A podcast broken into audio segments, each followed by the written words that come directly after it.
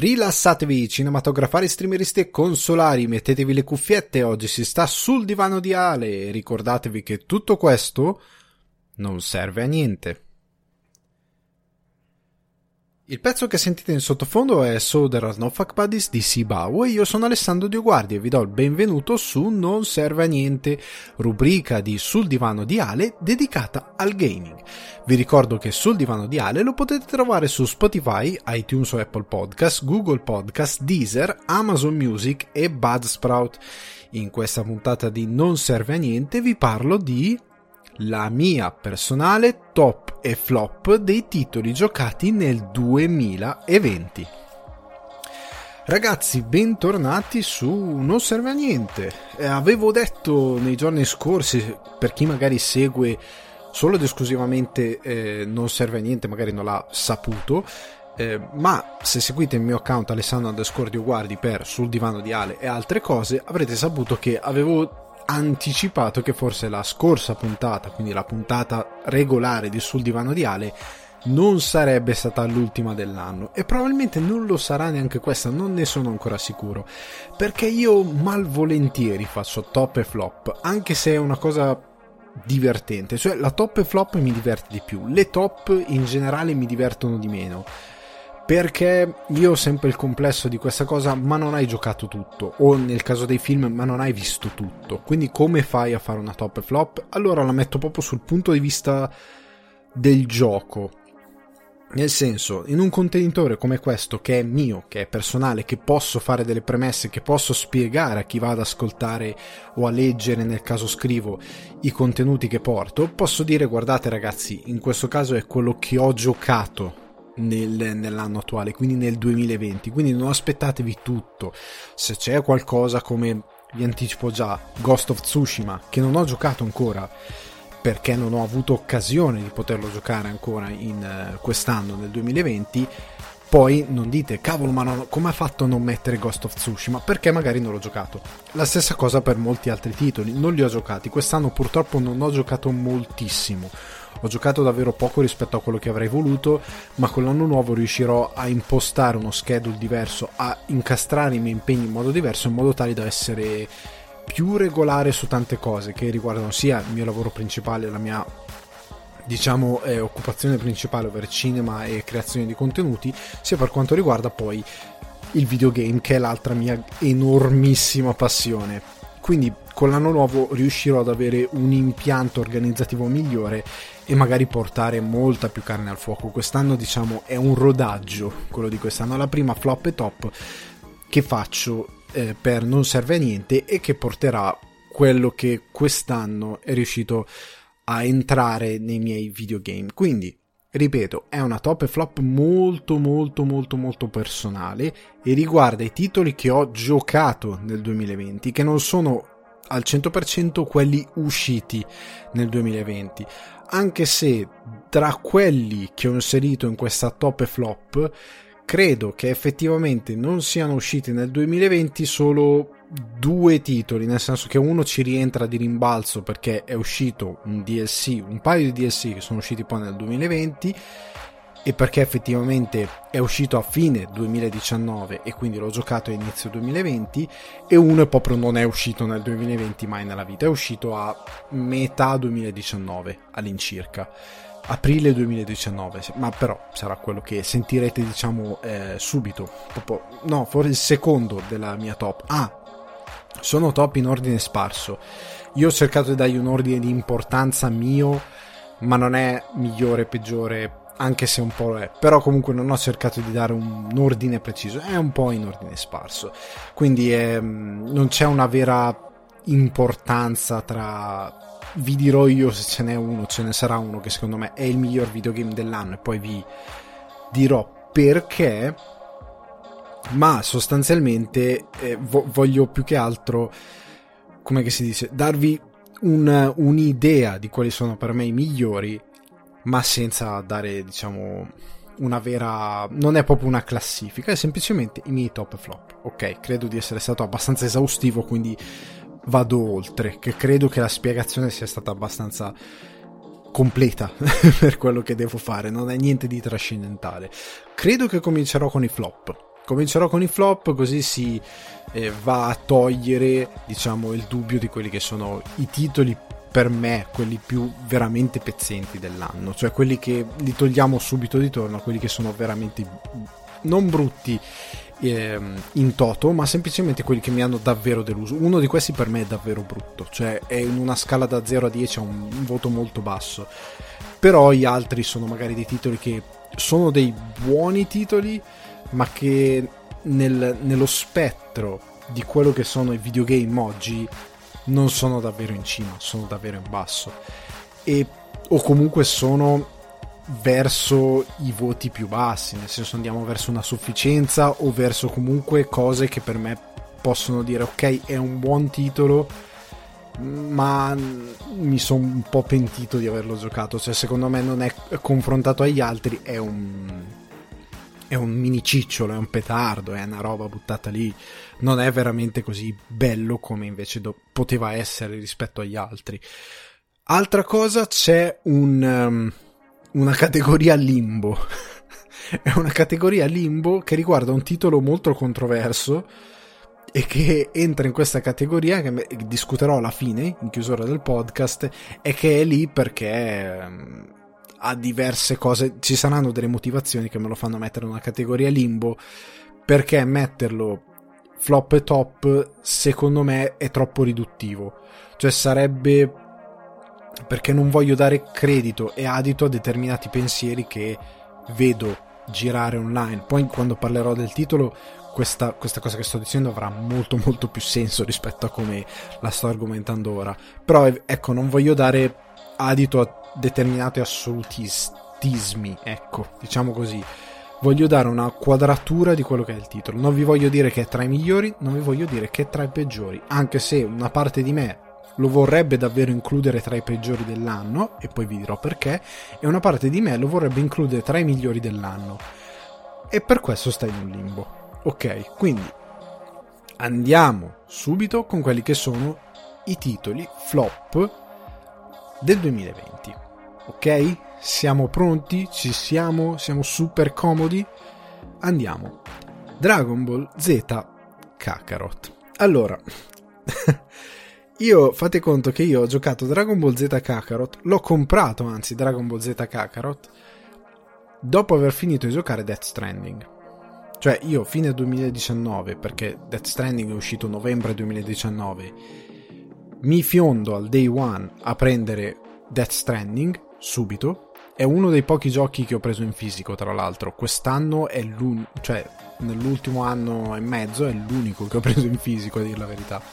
Però mi sono fiondato al day one a comprarlo, perché tra l'altro quel giorno dovevo, eh, dovevo andare al cinema, quindi praticamente ho detto ok, lo passo a comprare in copia fisica, così quando arrivo a casa lo installo e inizio a giocare dopo il cinema. Perché invece scaricarlo sarebbe stato un casino, avrebbe richiesto più tempo e me la sono pensata così è, un, è stata una cosa così. Comunque, ho finito Death Stranding e ho detto mi serve qualcosa di... Eh, un... Um, diciamo qualcosa per pulirmi il palato. Un po' come lo zenzero al ginger, diciamo, al, al giapponese, no? Te lo metti in bocca, ti pulisce un po' il palato per prepararti ad altro. Mi serve qualcosa di leggero perché Death Stranding, ora non voglio entrare troppo nel gioco, ma è stato un titolo estremamente particolare. Ecco, se qualcuno di voi magari ha a Natale ha ricevuto una copia di Death Stranding e di un altro gioco, io vi consiglio Death Stranding prima. Prima di tutto perché comunque ha una componente di multiplayer asincrono che non so oggi 2020 quanto sia molto attiva e giocata sulle, sul PS4 e quant'altro. Su PC di sicuro magari sarà più giocata, ecco. Magari su PC avete qualche eh, ancora gente che il titolo è fresco, è uscito da poco, soprattutto i continui DLC che continuano a uscire, quello di Cyberpunk, eccetera, eccetera, che è appena uscito, e quindi magari c'è una community molto più attiva. Ma su PlayStation non saprei. Ma indipendentemente da questo, vi consiglio di iniziare prima da Death Stranding, per il semplice fatto che spero non sentite i gabbiani che stanno urlando fuori da casa mia. Comunque, vi consiglio Death Stranding perché sostanzialmente è un titolo che ha un ritmo, un incedere e un, um, un'atmosfera che vi prenderanno tantissimo e che sono talmente particolareggiati e unici che finito quel gioco lì che comunque vi rimarrà dentro per un po' avrete voglia di qualcosa di completamente diverso. Non perché rigetterete Death Stranding come meccaniche di gameplay e quant'altro, ma semplicemente perché avete bisogno di, di cambiare passo. È come quando, eh, non lo so, vedete eh, un film molto particolare. Non lo so, so, faccio un esempio veramente. Quando vedete un film come Her o Se mi lasci ti cancello, eh, in inglese molto meglio il titolo, The Eternal Sunshine of the Spotless Mind. Se vedete un film di quel tipo che è così particolare nella narrazione, anche se è un dramma e quindi comunque va a legarsi molto a determinate cose a voi come spettatore, vi piace un sacco, eccetera, eccetera, ma finito volete un po' dis- discostarvene. Non perché vi abbia fatto schifo, ma semplicemente perché magari vi ha lasciato qualcosa che è complicato e, e volete ritornare un po' alla vostra normalità. Diciamo, qualcosa di più leggero, tra virgolette, qualcosa di più quotidiano, qualcosa di più, tra virgolette, normale in modo tale da appunto pulirvi il palato e poi andare avanti perché serve, eh, serve un po' una, ri- una, riabilitazione. Anche quando tipo guardate Bojack Horseman è bellissimo, è stupendo va, ma vi colpisce talmente tanto sotto talmente punti di vista diversi che poi magari preferite qualcosa di più di più diciamo facile. Cioè vi andate a guardare una puntata di Griffin cioè che è meno impegnativa eccetera eccetera. Una cosa così.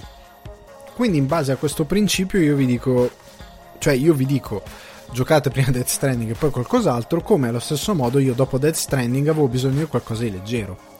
E allora mi sono preso Dragon Ball Z ehm, Kakarot. Perché l'ho preso? Perché nonostante le presentazioni preannunciassero già un titolo un po' fresco nel, nelle idee delle meccaniche di gioco, però mi ero fatto un po' intortare dal fatto che c'era questa mappa esplorabile, eccetera, eccetera, anche se alcuni avevano iniziato a dire però la mappa è limitata, e sotto questo punto di vista io un po' odio la critica videoludica perché questo gioco andava punito. Andava punito con dei voti che non erano 7, con dei voti che non erano neanche eh, 6, andava punito con dei 5, fatti volare proprio a schiaffo. Perché io ho visto che la critica ha anche dato dei 7 a questa roba qua. E dico questa roba qua perché per me non non era meritevole di un voto così. So- soprattutto perché poi ho visto dare dei 7 anche a Cyberpunk. E poi ci arriveremo. Però, come ho visto, cioè, se Death Stranding, io ripeto sempre determinati esempi perché sono, sono specchio di quanto la critica a volte sia impreparata nel dare i voti di quanto il metro dei voti sia completamente randomico.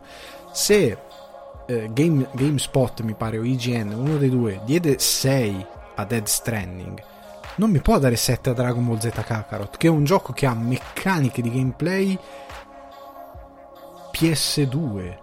Stiamo parlando proprio di meccaniche di gameplay PS2. E questo perché... Allora, andiamo a elencare tutte le enormi serie di difetti. Uno, sì, il comparto grafico di questo videogame con questo cell shading più moderno, cell shading più moderno, ok, è apprezzabile, ma nel momento in cui la mappa di gioco che mi vai a realizzare è così povera, perché comunque Dragon Ball non ha una mappa di gioco particolarmente, anche nell'anime e nel manga, non c'è chissà granché dentro questo mondo di Dragon Ball, c'è poca roba, è molto spoglio, ok? Però è pieno di punti di interesse, cioè nel corso da, dal primo Dragon Ball al Dragon Ball Z GT si è definito, cioè la il, il palazzo di Dio del Supremo, Dio come veniva chiamato inizialmente nei manga, il, l'obelisco di Balzar, eh, tante basi del fiocco rosso che abbiamo visto nelle avventure, la città dove c'è il torneo di arti marziali, tante, si è definito un po' il mondo di Dragon Ball, ok? C'è una geografia, ok? Anche se tu ti vai a recuperare le avventure di come dicevo, di Dragon Ball, proprio il primo manga con Goku bambino, c'è una sua geografia, ci sono tante cose, dove sta la maga Baba, ci sono tante cose, ok? Mettile in un mondo di gioco, non è così complicato. Per me è inaccettabile che con quella semplicità grafica tu hai dovuto scomporre il mondo di gioco in minimappe. Cioè c'è la mappa dove c'è la casa del genio delle tartarughe, la mappa dove c'è la casa di Goku, la mappa dove c'è, la, ma, dove c'è lo scontro con Vegeta. Ma stiamo scherzando.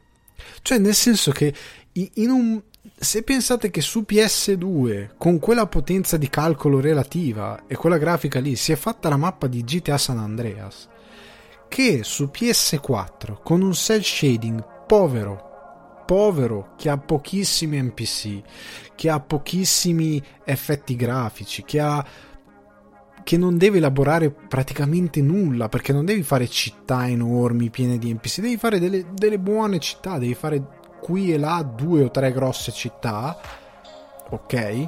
O forse ne fai una dove ci piazzi la capsule corp come ci piazzi il torneo di arti marziali, per dire, ma facciamo conto che sono due, adesso non mi ricordo bene la geografia dei luoghi di Dragon Ball.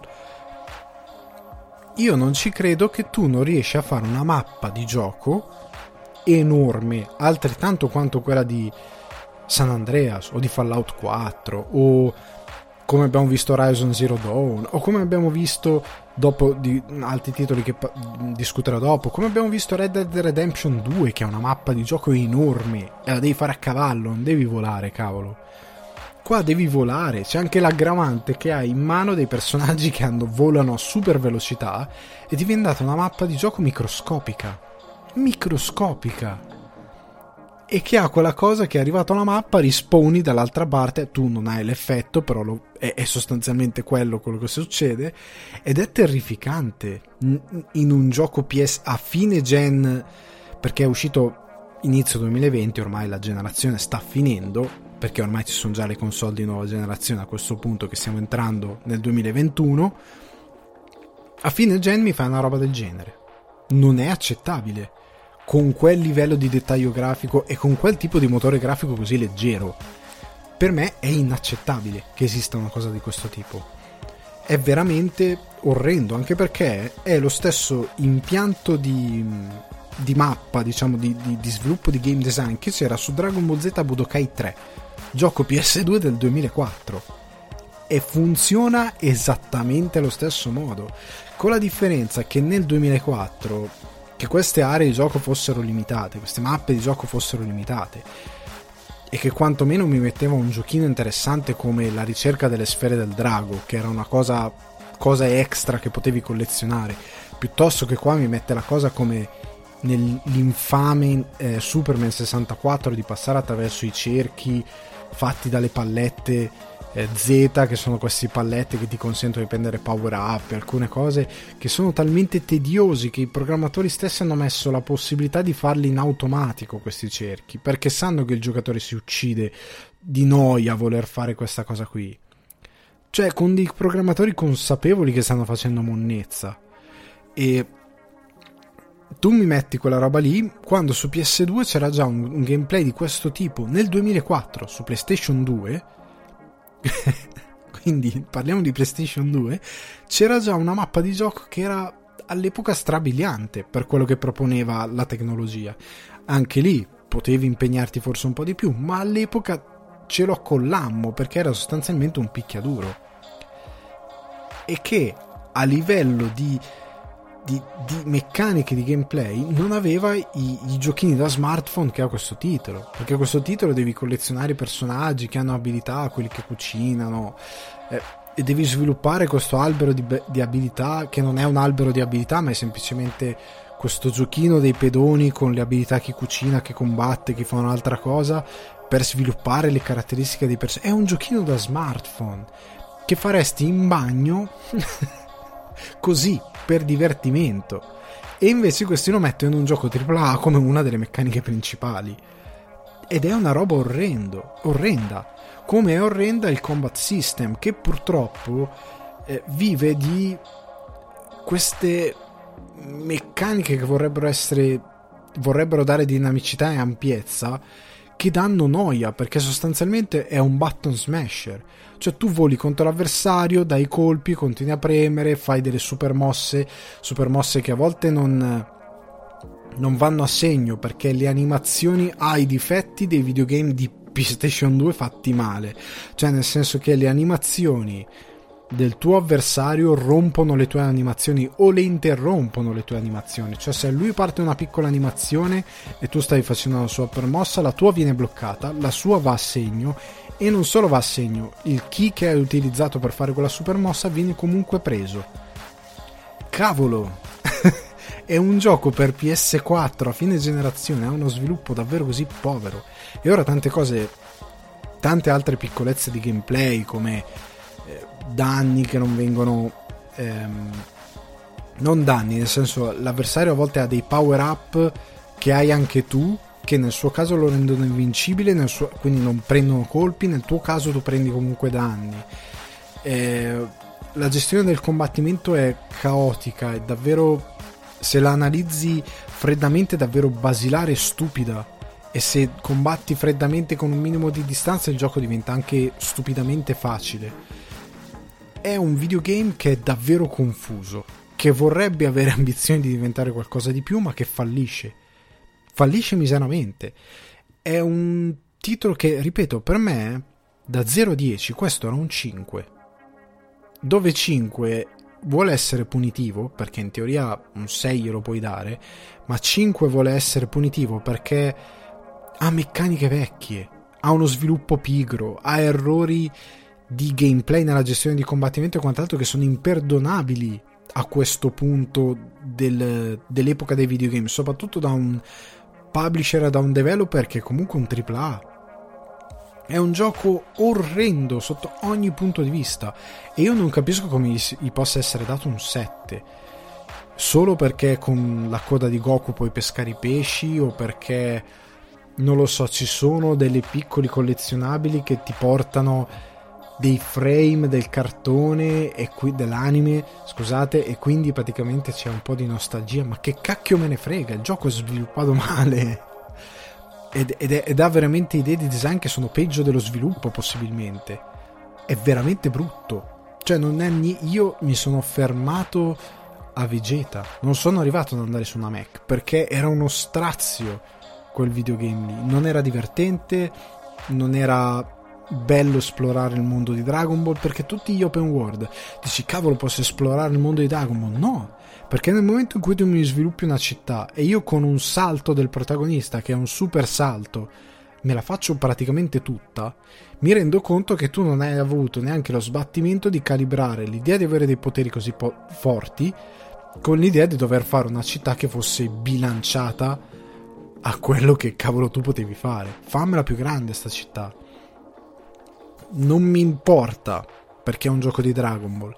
Se magari è a poche reazioni come a poche interazioni e reazioni la New York di Marvel Spider-Man, che comunque gli NPC sono lì, sì, vabbè, a terra dicono "Ah, Spider-Man, ah, che succede? Ciao, ehi, vai". Ok, non, non mi aspetto un'interazione plastica come quella, ok? Va bene. Non mi aspetto di dover fare danni dentro la città quando sono in esplorazione Magari quando sono in modalità combattimento spero tu mi faccia fare dei danni all'arena di gioco, ma quando sono in esplorazione no. Però fammi una città bilanciata a quello, che è la mia possibilità esplorativa. Fammi una mappa unica, non dividermela. È un gioco terrificante, veramente terrificante. E io non capisco come alcuni continuano a giocare a comprare le espansioni. Perché non è neanche divertente, è veramente brutto da giocare e io credo sia una delle delusioni peggio dell'anno in assoluto e uno dei giochi di Dragon Ball più brutti ai quali abbia giocato. Perché veramente è brutto, è vecchio, è mal sviluppato. E vi ripeto, eh, Dragon Ball Z Budokai 3 del 2004 se fanno un porting compatibile con PS5 è giocatelo, è più bello. Perché ha idea quantomeno di essere un picchiaduro e sviluppa ben, molto bene la parte di picchiaduro, super mosse, devi quantomeno impegnarti per fare queste super mosse. Qua pare Quake Arena, pare un mod di Quake Arena, di Quake 3, come c'erano all'epoca quando io ero ragazzino perché non c'erano certi giochi di Dragon pare un mod di Quake Arena con le mosse che si attivano semplicemente come si attivano delle armi.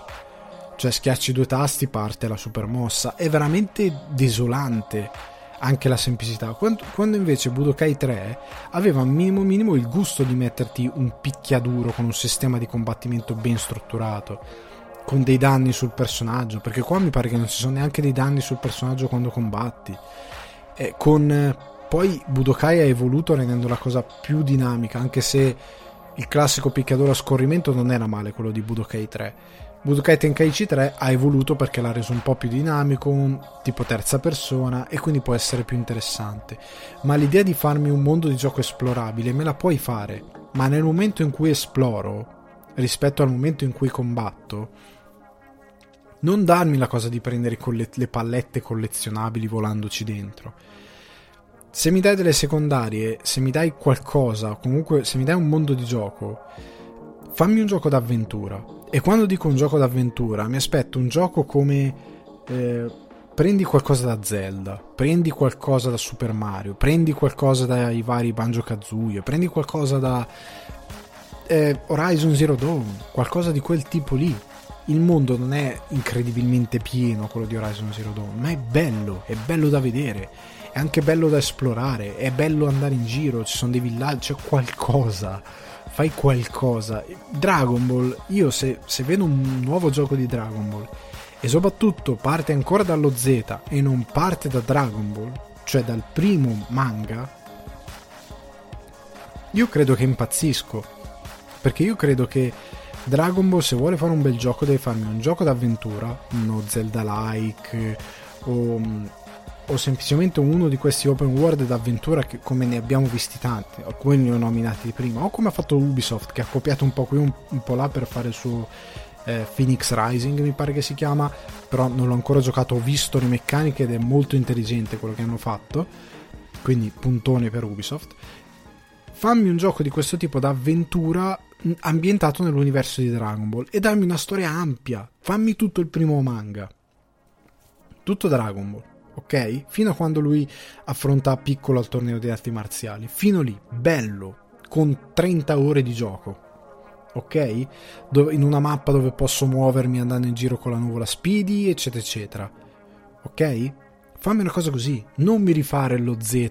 Oltretutto che se me lo fai in questo modo d'avventura, tu puoi fare il primo Dragon Ball, mi dai 30 ore di gioco di quello, poi mi dai altre 30-60 ore di gioco con Dragon no 60 non ci arriveremo mai ma facciamo 30 ore di gioco con Dragon Ball Z.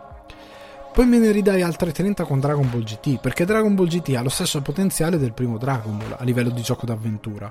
E mi puoi fa- far fare una cosa vado in giro per i pianeti diventa una cosa super figa ma deve esserci uno, uno sviluppatore che sa come si fa un videogame perché questi non lo sanno. E quindi Dragon Ball Z Kakarot per gioco probabilmente dell'anno Resident Evil 3 Remake. Allora, per me è un flop relativo, nel senso che il gioco è un buon gioco, quello di Capcom, ma ha il problema di essere davvero un remake di quanto è stato fatto all'epoca con Resident Evil 3, perché Resident Evil 3 è un gioco che è uscito sull'onda del successo fenomenale del 2, cambiando qualcosa, rendendolo un po' più action, rendendolo un po' più eh, scorrevole immediato per determinate cose e dandolo in pasto al pubblico. Per alcuni è il loro Resident Evil preferito, per me che io sono nato con Resident Evil 1, poi il 2, è uno di quelli che meno gradisco. E meno gradisco proprio perché è molto action. E questo remake eredita molto di quella cosa. Perché la cura nello sviluppo è molto scarsa, nel senso che c'è qualche c'è qualche imprecisione di più rispetto a Resident Evil 2 è più approssimativo come titolo? È molto action è estremamente action. L'idea di mettere quelle casse che le sfondi con il coltello infinito perché il coltello non finisce mai. Sfo- mettere quelle casse da sfondare in giro mettere i barili esplosivi in giro. Eh, di togliere tutte le dinamiche di interazione con gli zombie, cioè qua gli zombie sono durissimi, cioè non vanno più giù. Gli spari alle braccia non si rompono, gli accoltelli gli arti non si staccano, le gambe non si staccano, non c'è vera, hanno tolto gli, tutti gli elementi di interazione, devi sparare un sacco di colpi in testa per mandarli giù. E questa cosa non mi è piaciuta per niente, perché mi hai tolto Infatti io le prime volte sono morto giocando a Resident Evil 3 perché mi aspettavo determinate reazioni che non c'erano. Ed è sembrato, ripeto, molto approssimativo. Mi è piaciuta l'idea di mettere quegli zombie evoluti in alcune aree perché fa parte della narrativa. Però se mi metti quegli zombie evoluti, come se mi metti introduci gli Hunter perché in Resident Evil 3 c'erano gli Hunter e tanti altri mostri, non hai bisogno di modificarmi lo zombie base di rendermelo più duro inutilmente, solo perché è tutto più action. C'è già il Nemesis che mi rincorre, ok? C'è già quello che mi rende tutto più frenetico. Non mi mette neanche questa componente. Cioè, ridammi lo zombie classico. Eh, come il fatto che per motivi tecnici ci sono delle scene di orda dove poi i cadaveri degli zombie esplodono con un effetto veramente brutto. Lì dovevi inventarti qualcosa di diverso, forse, piuttosto che darmi quella roba lì. O quella roba lì l'avrei potuta forse accettare se ci fosse stata una una diversa realizzazione d'insieme, cioè se avessero tenuto determinate dinamiche e del 2, del remake del 2 e se gli zombie avessero avuto la resistenza che avevano nel 2, forse avrei accettato l'idea che i corpi esplodevano perché magari entravano molti più zombie ed erano molto meno pericolosi di questi qua che sono all'adamantio, sono fatti sono adamantini questi zombie, non vanno giù con niente. E quindi tutta questa queste cose, tutte queste implementazioni che hanno apportato, già la seconda run mi ha davvero stufato. Nel senso che alla seconda run ho notato determinate cose e ho detto non lo voglio giocare più. Cioè nel senso Resident Evil 2 ho fatto 4 run. 4, no, forse 5. 4 run perché ne ho fatte uno con, vabbè, Le- Leon, la prima run, Leon A, cioè quello che era prima, perché adesso non mi ricordo se hanno tenuto A e B anche qui. Eh, non mi ricordo, però ho fatto appunto Le, Leon, la prima run con eh, lui come protagonista, Leon A, diciamo, e poi ho fatto Claire B. Poi ho rifatto Claire eh, A, quindi la storia principale con Claire, e Leon B con Leon come con la storia secondaria, diciamo, per così dire. E poi mi sono fatto le run a difficoltà alta, difficoltà più alta. O forse già non mi ricordo bene, però credo di aver fatto 5 run perché poi mi sono fatto rifatto la run di Claire A con la difficoltà maggiorata. Ed è stato maledettamente divertente e Resident Evil 2 Remake è quel titolo che anche ora se proprio sono capito in un limbo che dico cavolo non so che, che cosa cacchio giocare io mi rigioco Resident Evil 2 Remake perché è proprio bello, è divertente da giocare, è divertente muoversi per la centrale, anche se lo so a memoria, ma lo rigioco volentieri. Questo Resident Evil 3, fatte le due run, ho detto perfetto, a posto così, arrivederci, grazie per tutto il pesce. Quindi è un flop perché eredita tutti i limiti di sviluppo che aveva il titolo precedente, precedente remake. Non il titolo precedente, ovvero Resident Evil 2 Remake, ma il remake che eh, il remake, il, il, Resident Evil 3 che fu fatto originariamente negli anni 90. Ok, fine anni 90. Quindi per me è un, un flop, non un brutto titolo, ma un flop. Successivamente abbiamo l'ultima delusione dell'anno per me che è Watch Dog Legion. Perché ne avevo già parlato breve, eh, abbastanza esaustivamente, però provo a riassumere Ubisoft ha fatto il solito videogioco, cioè come 6 secondi fa ho detto che Phoenix Rising, anche se non l'ho giocato ma ho visto ehm, alcuni gameplay, ho visto com'è impostato il gameplay che prende roba da Breath of the Wild, Legend of Zelda, prende roba da God of War, prende roba dai titoli Ubisoft stessi e crea un gioco d'avventura molto leggero e con una grafica, anche qui una grafica leggera, cartunesca, che ti dà un'ampissima mappa di gioco e quindi bravissima Ubisoft per aver fatto questa cosa. Dall'altro lato, per Watch Dogs per me non ha fatto un buon lavoro, nel senso che eh, narrativamente il gioco è rotto, nel senso che questa cosa di non avere un protagonista perché puoi prendere chiunque toglie l'idea di dare una narrazione solida al videogame e quindi la narrativa è veramente annientata da questa scelta. Era abbastanza prevedibile però è diciamo anche se non è la feature principale del titolo per il quale vai a comprare il titolo però è un difetto è una cosa che a me un po' ha dato fastidio. Tecnicamente a quanto pare Cyberpunk su PS4 non a quanto pare su PS4 non va benissimo però è stato massacrato. Non è successo a Watch Dogs per dei motivi che non ho capito perché il gioco è bello visivamente come è bello Cyberpunk su PS4 visivamente ma allo stesso modo ha dei difetti tanti difetti che a quanto pare per Ubisoft non vengono riportati perché il gioco si piglia 8.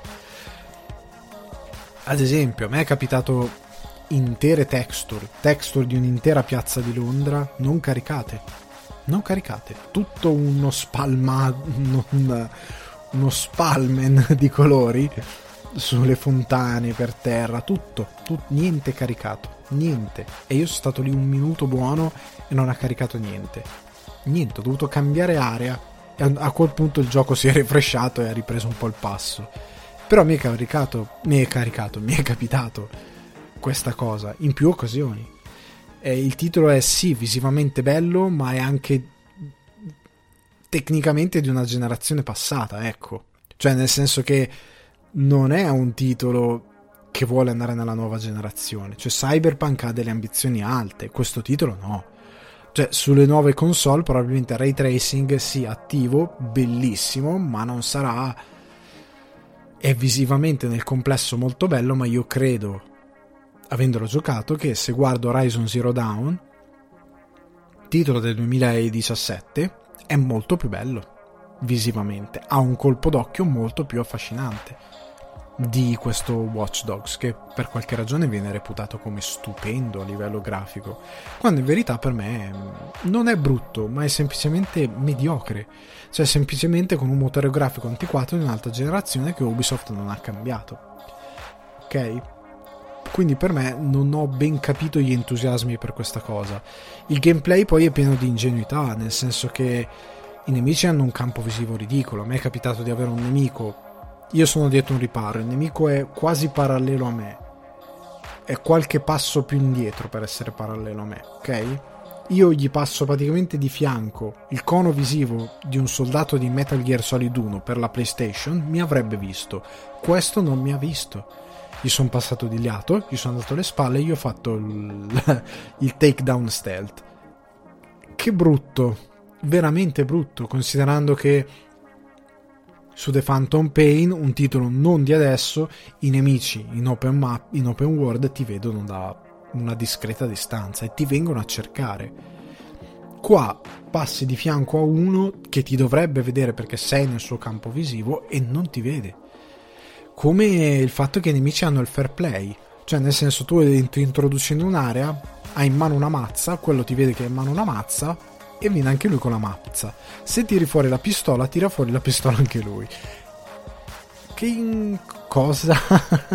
cioè, queste cose che hanno il fair play, i nemici per me è imperdonabile. Cioè, ti dovrebbe. Lui ha la pistola, tu sei un intruso e ti, ti, ti tasero. non, ti, non ti do una mazzata in testa. Per sì e per no ti posso taserare e ti tasero. O comunque ti posso sparare e ti sparo considerando che comunque questi poi se tiri fuori una pistola ti sparano a prescindere, non è che se tu non gli spari loro non ti sparano, loro ti sparano a prescindere. Quindi non può essere neanche motivato come vabbè, ma tu hai la mazza, lui ti affronta con la mazza perché siete armi pari. No, è uno scagnozzo di una forza fascista privata che quando mai? Cioè non, non ha veramente senso che, che è soprattutto di una forza che è convinta che tu sia un terrorista. Quindi se ti vede con la mazza o con la pistola, lui ti dovrebbe sparare a prescindere. Per me è un grosso difetto questo. L'ho trovato veramente odiosa questa cosa. Oltre al fatto che il titolo è pieno di ho apprezzato come hanno sviluppato determinate cose di hacking, ma se tu fai solo la storia, è un continuo ripetersi di meccaniche del tipo prendi possesso del ragnetto o prendi possesso del drone, hackera, entra, a volte devi entrare negli edifici col drone, non ci entri manco col personaggio, entra con l'edificio col drone, fai altri giochini di hacking, estrai i dati, vattene. Che palle! Cioè, alla quarta, quinta volta di seguito che ho rifatto la stessa identica missione di trama, non dico secondarie. Sentiamo delle secondarie, ti vuoi proprio buttare vuoi prendere la tua PS4 e buttarla nel fiume o il tuo PC o tuo, la tua Xbox, quello che è, la puoi prendere e buttarla nel fiume perché sblotti, perché il titolo è tutto uguale, è tutto a livello di meccanica uguale. Qua ritorniamo, ci dovrò fare uno speciale sulla critica videoludica, alle meccaniche che non capisco. Death Stranding è ripetitivo, non ha meccaniche di gameplay, che non è vero.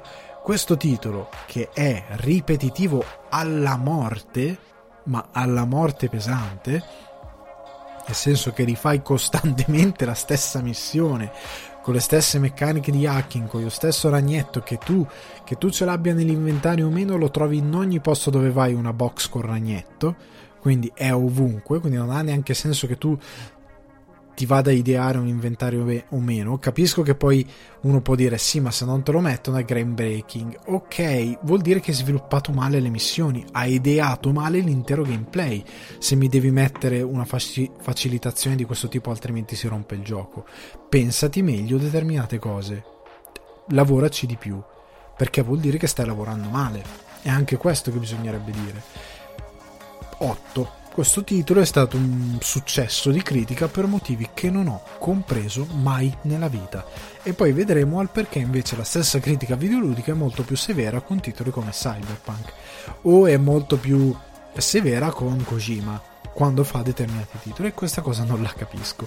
Non so se è il fattore Kotaku, nel senso che loro hanno detto apertamente che alcune case contano su dire corruzione è sbagliato, ma com- comunque sul fatto che chi critica è prima di tutto un fan e quindi gli basta dare quello che vogliono e ti danno 9 a qualsiasi cosa, ok, non so se sia questa cosa qui e l'idea che qualcuno venga blacklistato dai publisher e dai developer solo perché che questa è una cosa che succede. Succede a Kotaku, succede a quello sul server, succede a tutti. Tu venga blacklistato dai publisher e dai developer solo perché metti in luce quelli che sono i difetti di un titolo, ok? Non me ne frega niente di questa cosa, il gioco non vale 8, il gioco è un 7, è un gioco mediocre, che ha del potenziale ed è un, un gioco che ha gli stessi difetti di tutta la saga, perché è anche un po' buggato, perché mi dovete spiegare perché in Cyberpunk se salti dalla macchina in corsa e atterri in piedi come un gatto, ah difettone, facciamoci il video e in eh, Watch Dogs che tu puoi saltare da una macchina in corsa a 140 km h e il personaggio quando non ha animazione ha un unico blocco in cui praticamente salta fuori dalla macchina sta in piedi di fianco, di fianco alla macchina pattinando e poi a un certo punto la macchina va e tu rimani lì in piedi.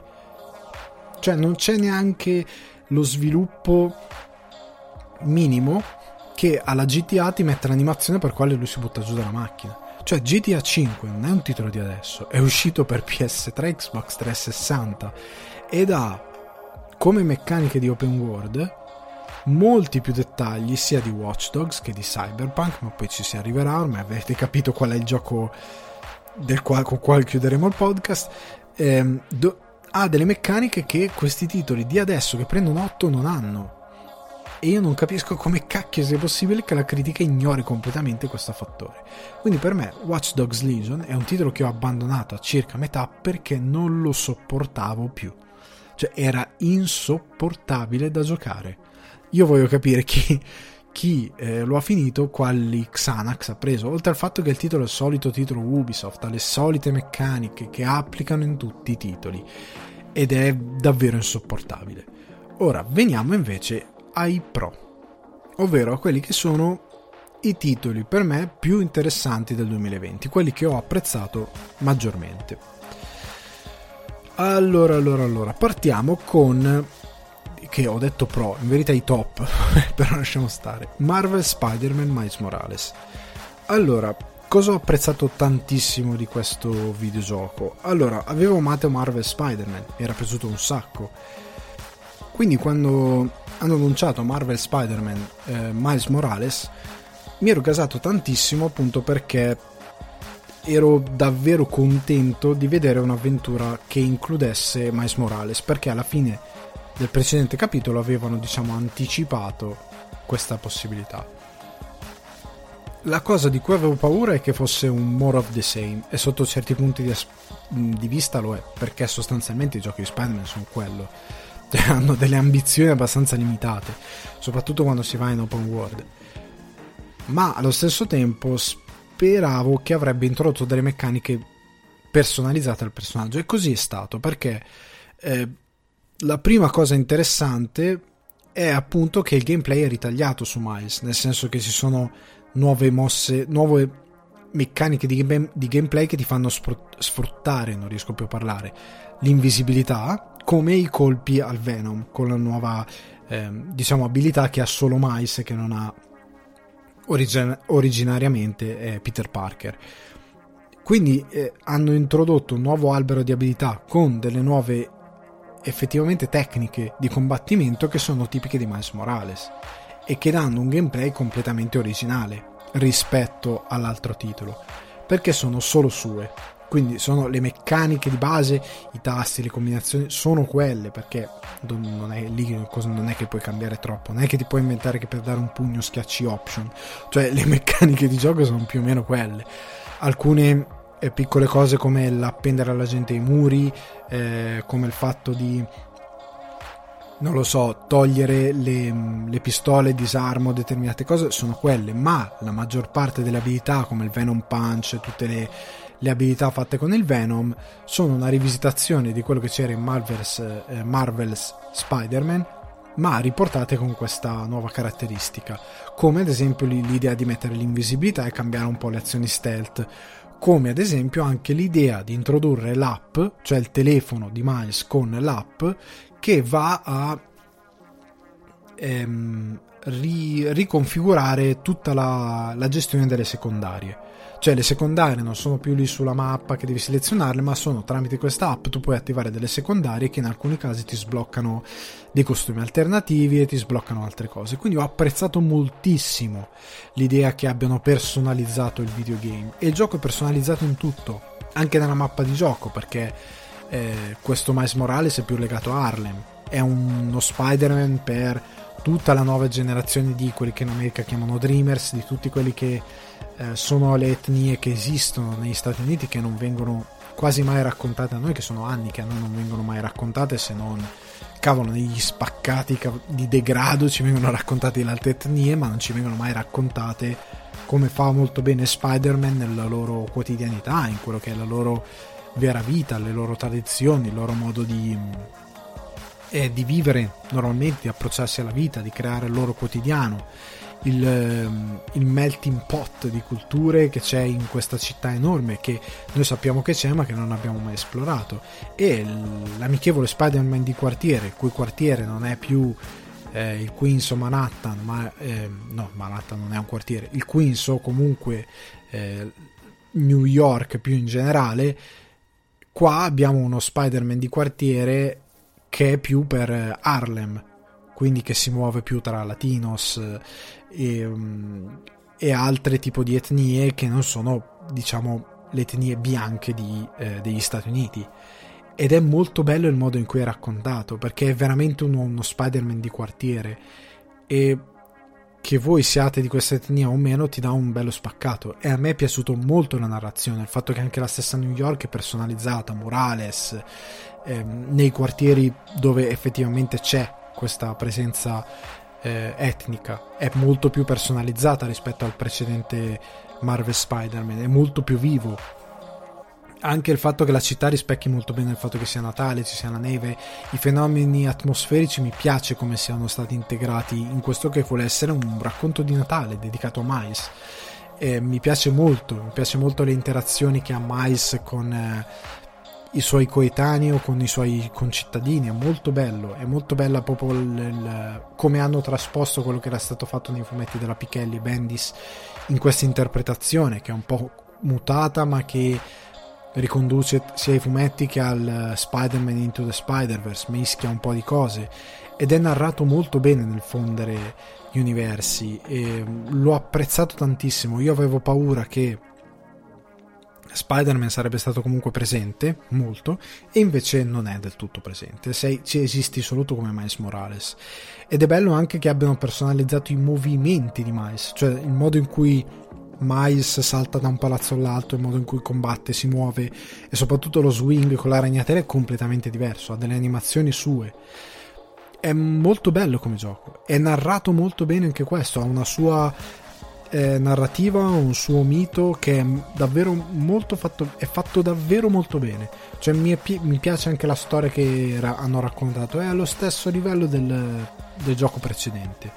E mi piace poi ripeto, come si fonde col gameplay e come si fonde anche con l'estetica della mappa di New York che riporta benissimo quest'area di Natale, la neve, il modo in cui Miles interagisce con la neve, il modo in cui cade sui personaggi, come, come cade su New York, è tutto molto bello, è molto affascinante. Ecco, ha mantenuto anche un suo fascino visivo come videogame e come mm, poetica, nel senso che ad esempio ci sono i podcast di J. Jonah Jameson, ma ci sono più i podcast di questa nuova podcaster che contrariamente a Peter è dalla parte di Spider-Man, è una che supporta questo nuovo Spider-Man. Un po' come mi è piaciuto che ci sono cose che richiamano sempre tutte a dire male, però alla fine lo richiamano, lo richiamano molto bene in una scena ben particolare, lo Spider-Man 2 di sembra Amy, ma adattandolo a Miles Morales. È veramente potente come è narrato ed è veramente molto bello il videogame, quindi l'ho apprezzato molto. I contro di questo titolo sono forse qualche glitch, qualche imprecisione, il gioco ha qui e là qualche imprecisione, alcuni trigger per attivare determinate cose non partono nel momento giusto, c'è qualche glitchettino qui e là, sono dei momenti in cui eh, mi è capitato anche qualche freeze che non mi era mai capitato col precedente capitolo, ok?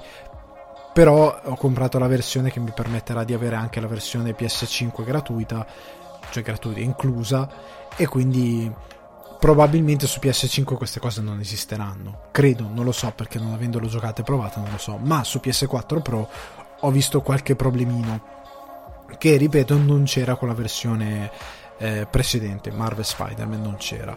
Vale il prezzo del biglietto, io avevo giustificato molto il prezzo di questo videogioco Posso dire mm, ni, nel senso che da una parte vale sicuramente il prezzo del biglietto perché è un bel, un bel gioco, è un bel videogame, anche la progressione del personaggio è stata accelerata in modo tale che nel, se fate solo la campagna principale credo che in circa 6-8 ore ve la cavate a mani basse.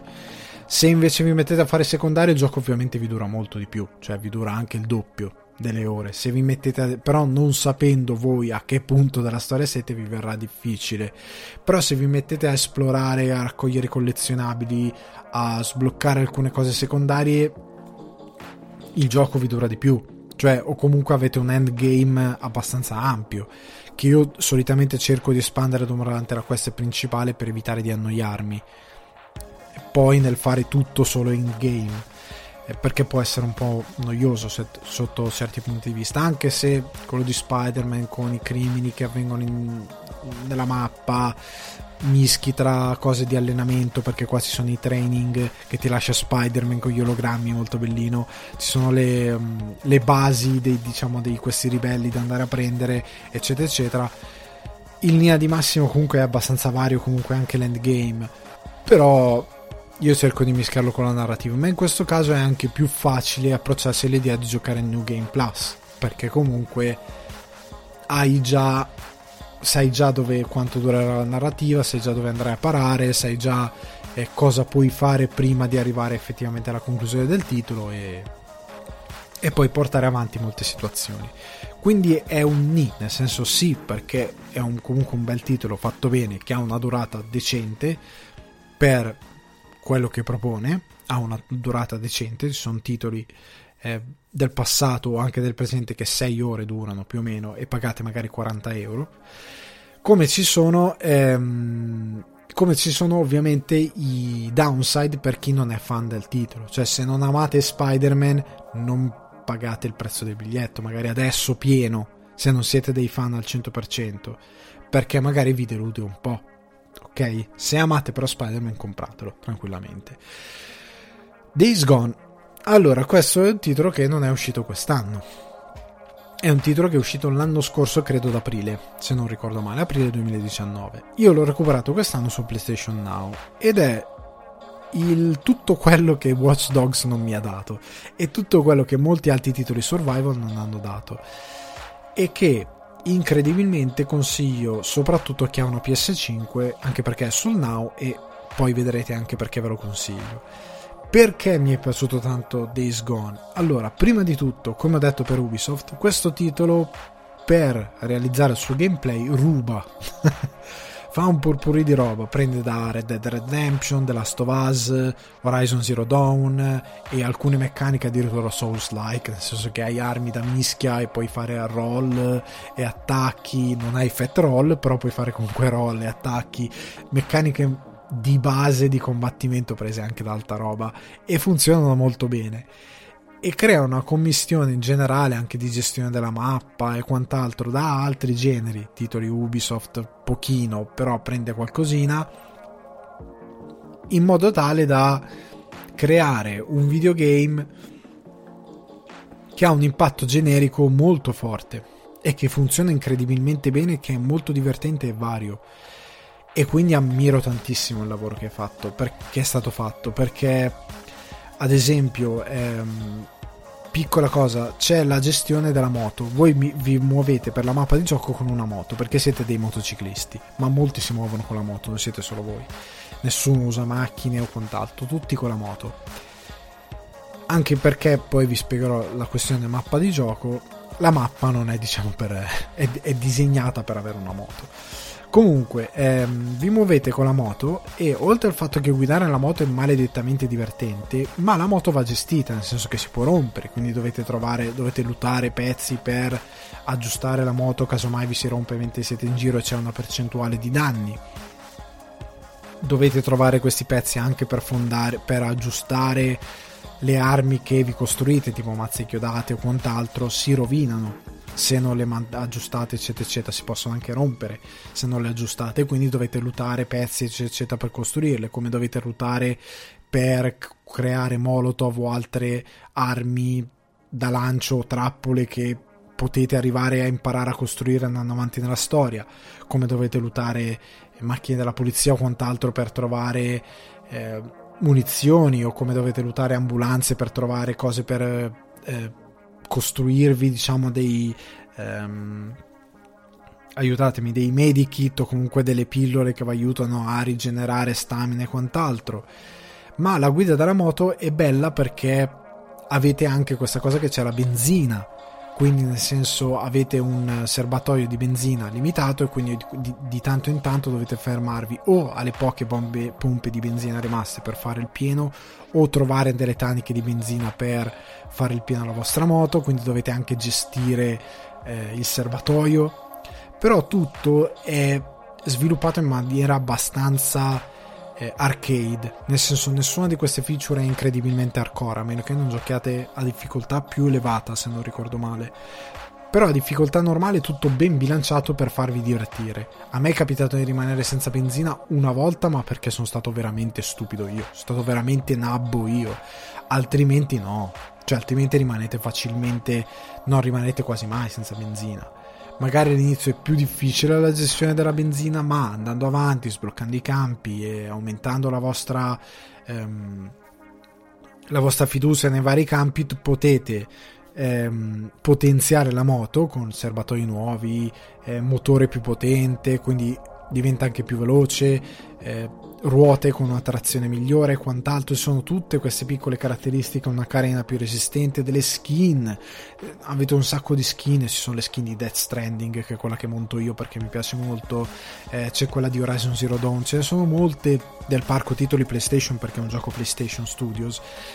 E ehm, praticamente eh, potete, anche la personalizzazione rende tutto molto divertente e va ad ehm, ad aumentare il vostro divertimento nel guidare la moto per la mappa. Io ho usato il viaggio rapido una volta per provarlo e me ne sono pentito. Avrei preferito non utilizzarlo. È molto divertente muoversi per la mappa e non è tedioso per niente, anche perché avete eh, comunque, contrariamente a GTA che mette dei dialoghi un po' forzati per tenervi compagnia mentre guidate, qua effettivamente ci sono dei dialoghi eh, interessanti c'è quello che c'ha la radio ed è un super complottista ed è uno spostato mentale, ci sono quelli che vi contattano dei campi per darvi delle missioni per dire oh c'è questa missione, non siete mai abbandonati a voi stessi, avete sempre idea che il vostro personaggio che è questo randagio che si muove di campo in campo per fare cose eh, perché ha un sistema di missioni molto GTA-like anche se poi vi spiego che non è proprio così, però vi dà il senso di dinamismo che siete appunto questo randagio che è in giro per i campi e fa cose, la gente lo contatta, ehi mi serve questo, ehi mi serve quello, vi dà idea di un mondo effettivamente vivo di gioco, come se questi NPC avessero una propria volontà e IA, quindi questo è sviluppato molto bene.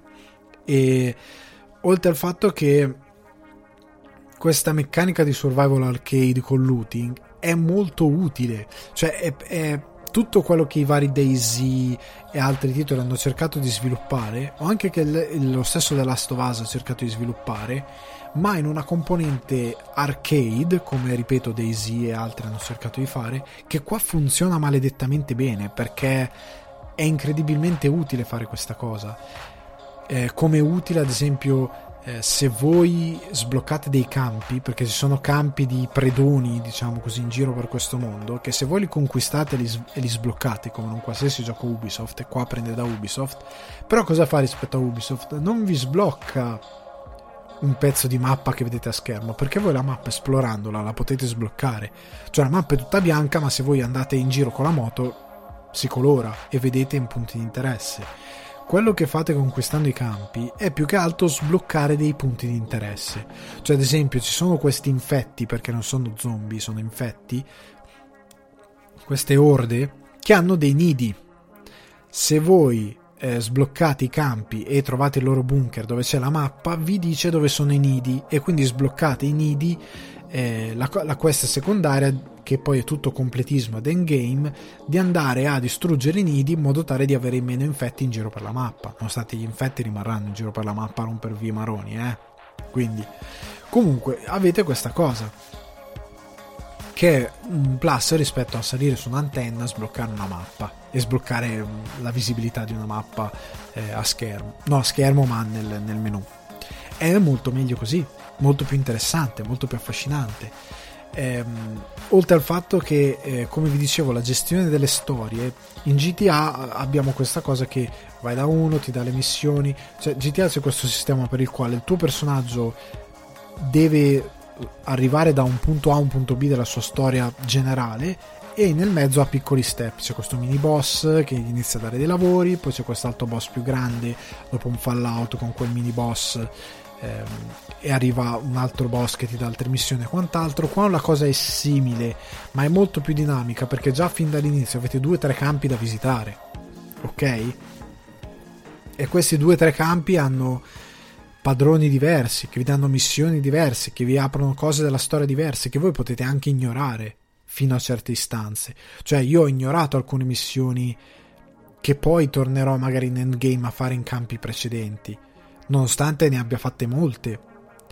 E alcune sono per la storia principale, alcune sono per la storia secondaria, ma oltre al fatto che alcune quest della storia principale non sono legate alle missioni dei campi, sono cose che vengono triggerate dopo certe missioni e sono esterne alle missioni dei campi.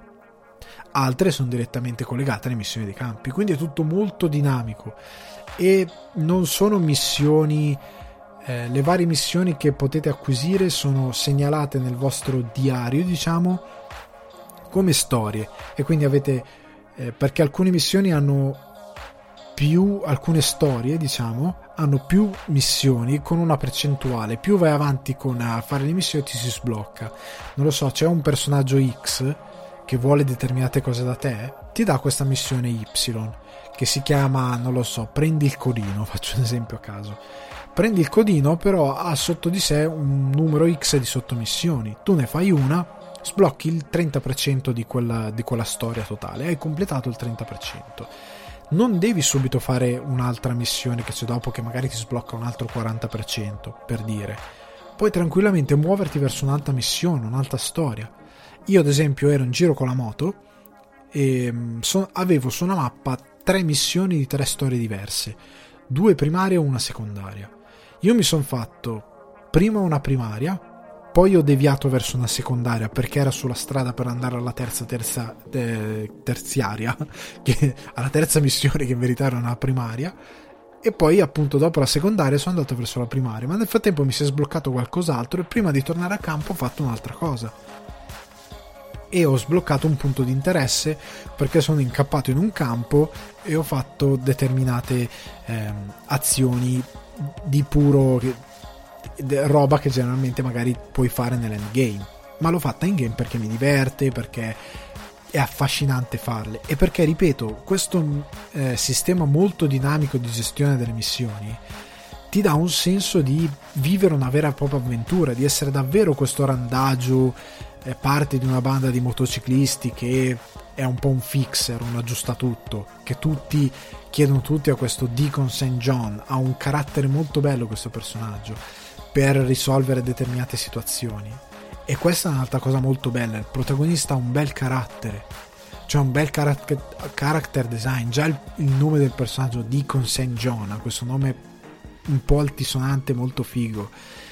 E, ed è affascinante come personaggio, ti ci trovi molto bene, ti piace.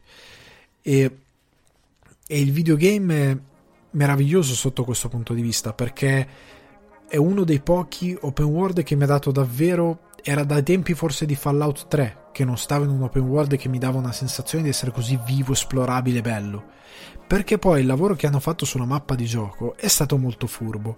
Perché questo videogame ti vuole dare l'idea non solo che tu sia in questo mondo eh, dominato dagli infetti e che tu devi andare in giro a fare queste cose, ma ti vuole dare anche l'impressione che questi infetti, come un po' nel film che si è visto World War Z, eh, agiscono in, in, eh, in orde. E quindi tra i vari infetti che trovate in giro per la mappa, avete anche queste orde di 50, 60, a volte ne ho viste in stage avanzati del titolo, sono molto di più, molto, molto, molto di più. E sono veramente enormi e caotiche. E il gioco non droppa frame incredibilmente nonostante questa, questa cosa. E sono impressionanti queste orde. E però per rendere possibile questa cosa e per rendere possibile soprattutto una mappa di gioco così aperta, così ampia e così bella, perché proprio il mondo di gioco è Qua ritorniamo a Horizon Zero Dawn. Ha delle piccole cose che prende come dei cespugli piazzati per poterti nascondere, per poter fare determinate cose di stealth. Il gioco però è veramente bello, meraviglioso perché ha radura, collina, montagna e, in, e pianura con eh, i laghi e tutto in questo gli specchi d'acqua, il cielo quando diventa notte perché cicli giorno e notte che è meraviglioso, è pieno di stelle, è stupendo.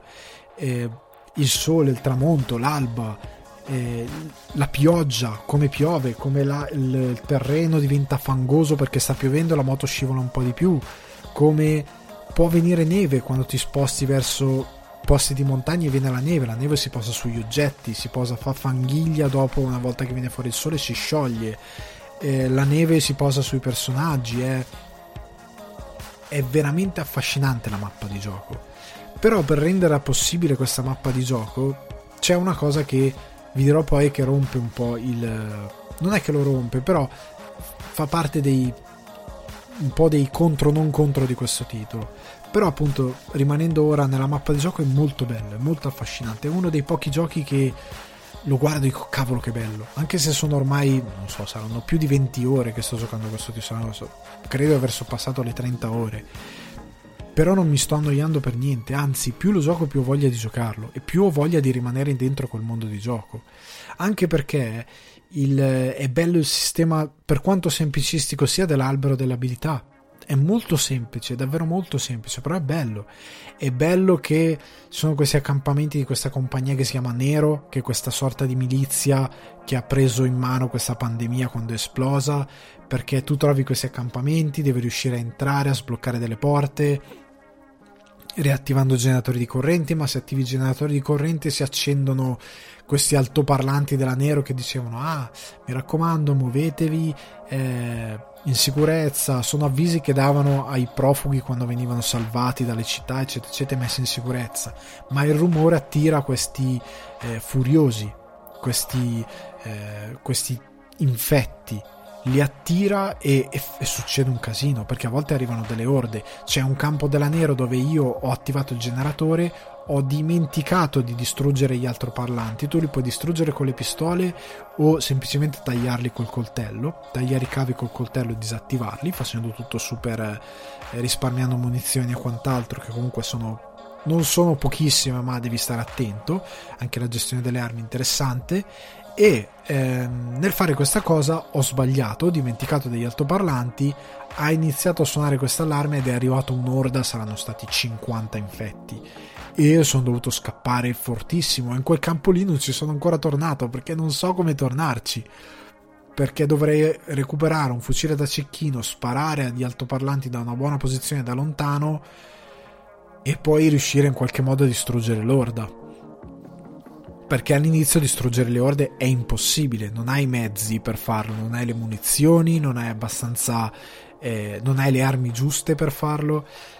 E quindi è davvero complesso, però è davvero vivo cioè è divertente, anche perché in questi accampamenti nero trovi questi iniettori della nero che ti aumentano stamina, vita e concentrazione, che è quella cosa rubata da Red Dead Redemption, il focus che tu schiacci va tutto in slow motion e puoi mirare meglio agli avversari.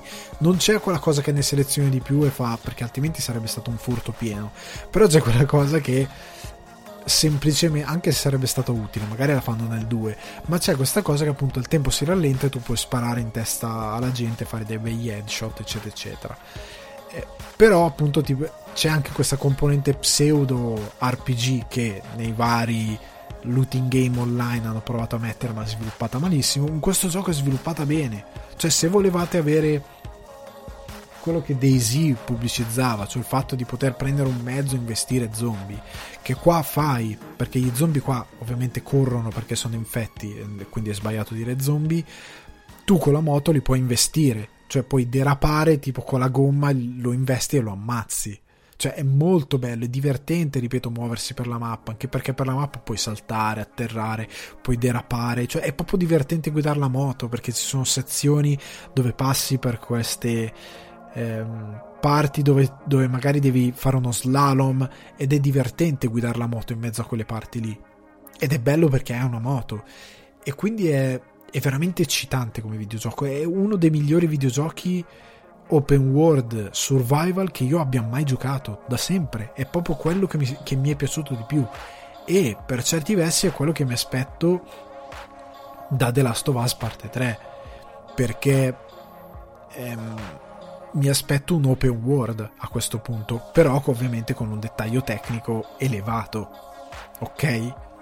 Molto elevato perché questo titolo non ha i dettagli tecnici che ha ovviamente The Last of Us, non ce la fa. E poi ora nei contro diremo anche perché, perché i contro di questo titolo nonostante sia davvero è sul PlayStation Now, ma anche se non è sul PlayStation Now se avete PS5 avete il Plus giocatelo perché io ho visto che su PS5 molti problemi che discuterò ora sono risolti ok? E diventa un gioco meraviglioso. Perché? Allora primo problema è che questo è irrisolvibile è raccontato davvero male. Il titolo ha anche una bella trama ha un personaggio principale meraviglioso ha dei secondari interessanti. È davvero un bel videogioco e ha una narrativa interessante, ma è raccontato molto male. Cioè è raccontato male già dall'incipit, nel senso che ci sono delle cose che eh, sono se tu prendi la sceneggiatura di questo gioco, la rimaneggi all'interno del videogame, viene molto meglio. cioè è molto più interessante, diventa molto molto molto molto più affascinante perché vi racconto l'incipit del videogioco. Sostanzialmente il gioco parte che siete tu, Deacon e il suo amico Boozer che stanno mettendo su un elicottero la moglie di Deacon eh, perché è stata ferita, mentre c'è questa enorme pandemia di zombie che è esplosa.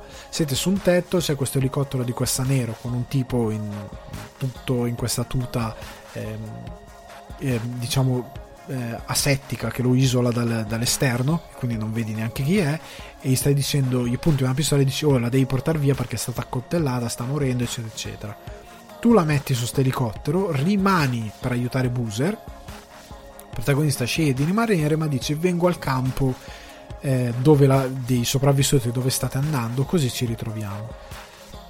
L'elicottero va via, la cutscene va a nero e noi riprendiamo che sono passati due anni e scopriamo che lui pensa che sua moglie sia morta. Lui è convinto che sua moglie è morta. Ma noi non sappiamo perché lui è convinto di questa cosa ok, la devi scoprire, ma il modo in cui ti viene raccontato è veramente brutto. perché va a spezzare la narrativa in modo stupido, quando in verità certe cose potevano essere raccontate dall'inizio del videogioco meglio e anche andando avanti alcune cose sono raccontate un po' così così e fare qualcosa di meglio. Il gioco è raccontato male anche per, eh, ad esempio, sono delle sessioni di, video, di, di gioco estremamente narrative, sono poche per fortuna queste sezioni, però ci sono, dove sostanzialmente tu fai un passo, stacco a nero, piccolo caricamento, cutscene. Finisce la cutscene, fai altri letteralmente due passi, stacco a nero, piccolo caricamento, cutscene. E questa cosa va avanti per 20 minuti e sono 3 o 4, no, anche 5 rispetto a quello che ho giocato a un certo punto di questi stacchi caricamento cutscene, giochino, cioè giochino, ti muovi per pochi minuti, stacco caricamento cutscene ed è pesante. La cosa buona è che su PS5 questi caricamenti non ci saranno, quindi sarà molto più fluida la situazione. Come questo gioco ha dei caricamenti molto pesanti, però una volta che è caricato il gioco va, ok? Non ha mai momenti in cui non carica le texture o cose così. Il gioco va spedito, ok? Però quando ci sono i caricamenti sono pesanti, cioè sono veramente pesanti. Su PS5 saranno più leggeri, saranno più invisibili. Anzi, da quello che ho visto sono più invisibili. Però è, il, modo in cui ho concepito l'incedere del racconto è veramente brutto. Come è brutto il fatto che alcune missioni sono eh, di pura lore e tu magari devi andare in un punto X perché lui c'è dove c'è il memoriam della moglie, dove lui pensa che la moglie sia morta. Lui va lì, lui va lì e parla con la moglie morta, ok? Il problema è che non c'è una cutscene, è un'inquadratura in terza persona in game di lui che sta fermo a parlare con la moglie ed è brutta quella cosa lì. Capisco che è una secondaria, ma potevate pensarla meglio. Potevate anche evitare di farmi tornare lì X volte non è un difetto enorme perché lo butti giù considerando quanta azione e quanto dinamismo come ho raccontato fino adesso ti dà il videogame però che cavolo lo potevate pensare meglio. Potevate decisamente pensarlo meglio. L'altro problema di questo videogame andando fuori dal racconto è che è limitato tecnicamente. Nel senso che il mondo di gioco è stupendo però troppi pop up cioè nel senso che tu cammini e spunta un albero eh, oggetti terziari dello scenario, però magari vedi la facciata di un di, di, di, roccia di una montagna che si modifica un po' perché carica qualche dettaglio in più.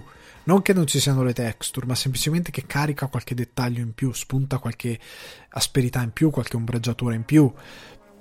Ci devi fare caso, io ci faccio caso perché il, risultato insieme è stupendo. Però a me è capitato anche di passare con la moto e a un certo punto vedere un pop-up di un orso e un tipo che viene rincorso dall'orso selvatico. Cavolo, ti porta un po' fuori per quel secondo in cui noti quella cosa lì. Perché ripeto, magari qualche giocatore non la nota, però esistono questi eventi e sono un peccato.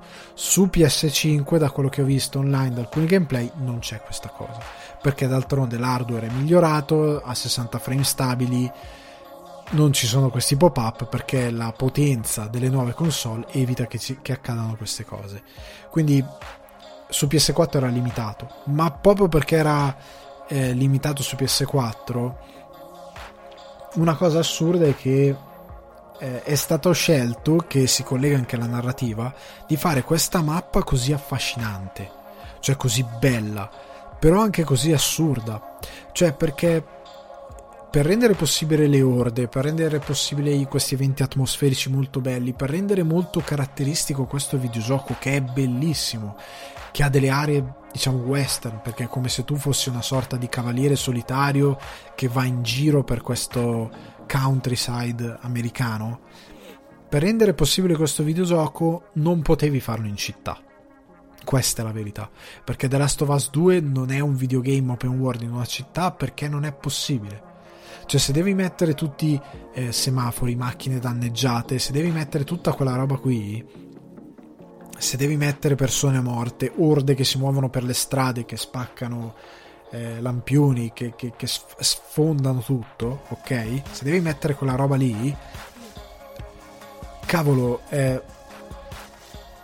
ti serve una potenza di calcolo enorme, soprattutto con i dettagli che ha l'ambizione di mettere questo videogioco a livello di luce e quant'altro ok? o che ha lo stesso The Last of Us Parte 2.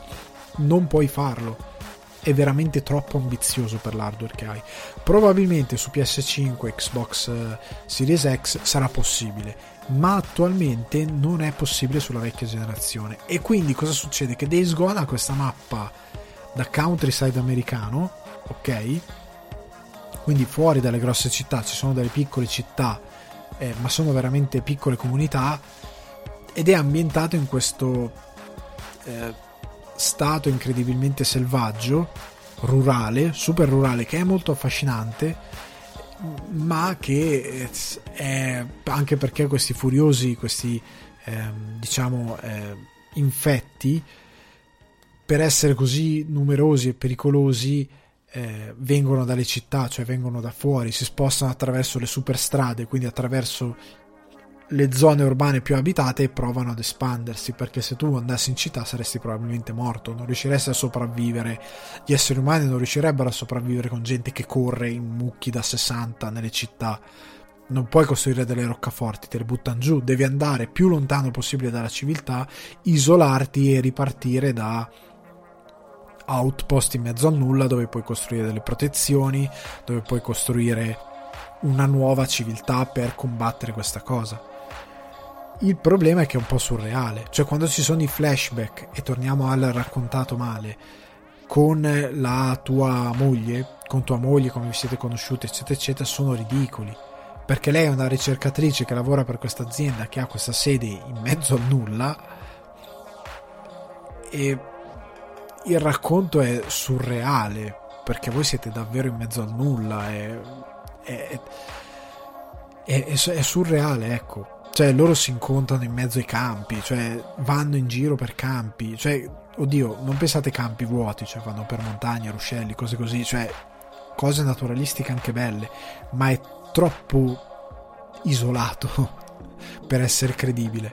Oltre al fatto che, ecco, piccola cosa che non ho detto prima nella narrativa, ci sono flashback sbagliati, ci sono sessioni in cui la narrativa poteva essere benissimo una cutscene cioè non mi far camminare dietro a mia moglie su per una collina per un, no, un quarto d'ora no, ma 5 minuti buoni a passo da eh, NPC, quindi senza poter correre liberamente, ma semplicemente camminando step, step, step per 5 minuti a quel ritmo lì per arrivare poi ad avere una cutscene. Fai tutto in cutscene, non, non mi fare, non mi torturare in quella maniera lì. E ce ne sono alcuni così, come ci sono dei momenti in cui piuttosto che una cutscene ti mette il protagonista e un altro che vanno in moto, tu non devi toccare i comandi, sei in game ma non tocchi i comandi e loro hanno un dialogo e camminano pianissimo con ste moto in giro per la mappa.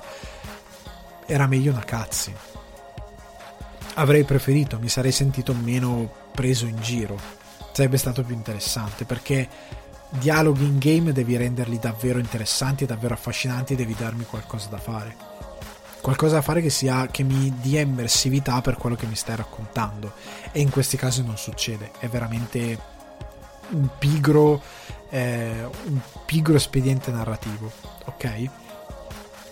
L'ultima cosa che, l'ultimo problema che ha questo gioco è che è un po' buggato cioè ha dei bug su alcune interazioni che non si attivano, magari devi girare un po' intorno al personaggio e beccare un punto che faccia partire l'interazione. Non capita spesso, però a volte capita qualche glitch di tanto in tanto, ripeto, il pop-up orso che arriva, una piccola cosa che si compenetra, forse una volta l'avrò vista, però in giro c'è qualche bug, qualche glitch, qualcosa che non funziona come dovrebbe funzionare e ti porta un attimino fuori dall'immersività. E sono cose che purtroppo credo che risolveranno nel prossimo videogioco. Non hanno risolto in questo, risolveranno nel prossimo. Però alla fine del, della fiera il videogioco è veramente meraviglioso, veramente valido. Quindi su PS5 o credo debba uscire anche su PC, se potete giocarvi Days Gone, fatelo assolutamente. Control, altro titolo totale di quest'anno. Remedy ha creato uno dei suoi capolavori. Non mi dilungherò molto su Control, però vi voglio dire che il titolo ha delle meccaniche arcade cioè molti l'hanno criticato per questa cosa, però il titolo vuole essere un gioco arcade action con una fortissima narrativa, ma nel proporti il suo gameplay arcade action incredibilmente libero ti porta anche un, un, una miglioria di gameplay e di design e un'evoluzione che non vedo l'ora esca una versione migliorata per PS5 e eh, Xbox Series X. Ovvero il fatto di rendere tutto distruttibile e il fatto che questi, i poteri della protagonista possano staccare un pezzo di colonna, un pezzo di terreno, cioè un pezzo di eh, pavimento, un, possano lanciare un corpo e spaccare tutto, che rende il videogioco incredibilmente divertente, oltre al fatto che cambia completamente l'idea di action, cioè ti, cam- ti crea una di- distruttibilità che è parte dei tuoi poteri, quindi delle abilità del personaggio a schermo che è straordinaria. È veramente straordinaria, cioè il fatto che tu ti possa fare uno scudo prendendo detriti da terra o da un muro o da una colonna e che effettivamente questi si staccano da terra e che non si riformano subito ma che rimane il danno. Poi per limiti di tecnici le mappe poi si rigenerano, cioè tu vai in un'altra mappa, torni indietro, eh, se ti sei allontanato di diverse aree, quella dove vai indietro è ricreata perfettamente. Però, anche perché sarebbe possibile tenerla in memoria così, così, a lungo e a un certo punto romperebbe anche il gioco, perché il gioco sarebbe distrutto andando avanti nell'avventura. Però veramente eh, hanno ancora una volta Remedy ha capito come Kojima che tu devi prendere un gameplay anche arcade di base come ha fatto anche Days Gone. Prendi un gameplay lo fai arcade ci metti tante piccole idee lo rendi incredibilmente divertente. Eh, Control io non l'ho giocato quando è uscito perché è uscito nel 2019 a fine 2019 se non ricordo male dopo Death Stranding.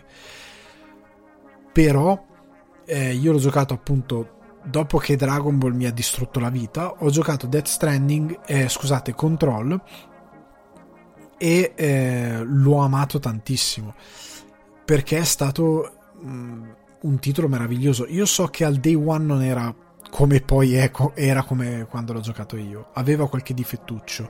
Io quando l'ho giocato era già su PlayStation Now e aveva, era stato patchato ed era un titolo veramente solido per molte cose e l'ho amato tantissimo, divertente a livello di, di gameplay, anche se con un ramo di abilità eh, molto semplice. Oltre al fatto che la pistola che ha prota- la protagonista è questa pistola modulare che ha diverse... Eh, diciamo abilità, tipi di fuoco, è tutto in un'unica pistola che ha proiettili infiniti che si ricaricano con le abilità del protagonista, eccetera, eccetera. Eh, che si caricano prendendo roba in giro, cioè tutto collegato alle abilità della protagonista ed è davvero divertente. Anche l'albero delle abilità, per quanto semplicistico, è divertente da sviluppare in base a come vuoi giocare. I moduli che attacchi alla pistola sono divertenti da accoppiare in base al tuo stile di gioco, è molto personalizzabile sotto questo punto di vista e non è da tenere eh, da mettere da parte una caratteristica di questo punto. Quindi Control bellissimo a livello di gameplay, bellissimo su un piano tecnico, nel senso che visivamente grandioso il videogioco, è proprio grandioso e non vedo l'ora di vederlo su una macchina più performante per vedere l'RTX e altre eh, feature di gioco sviluppate con una macchina che regge i 60 frame nonostante a schermo esploda con la qualsiasi cosa.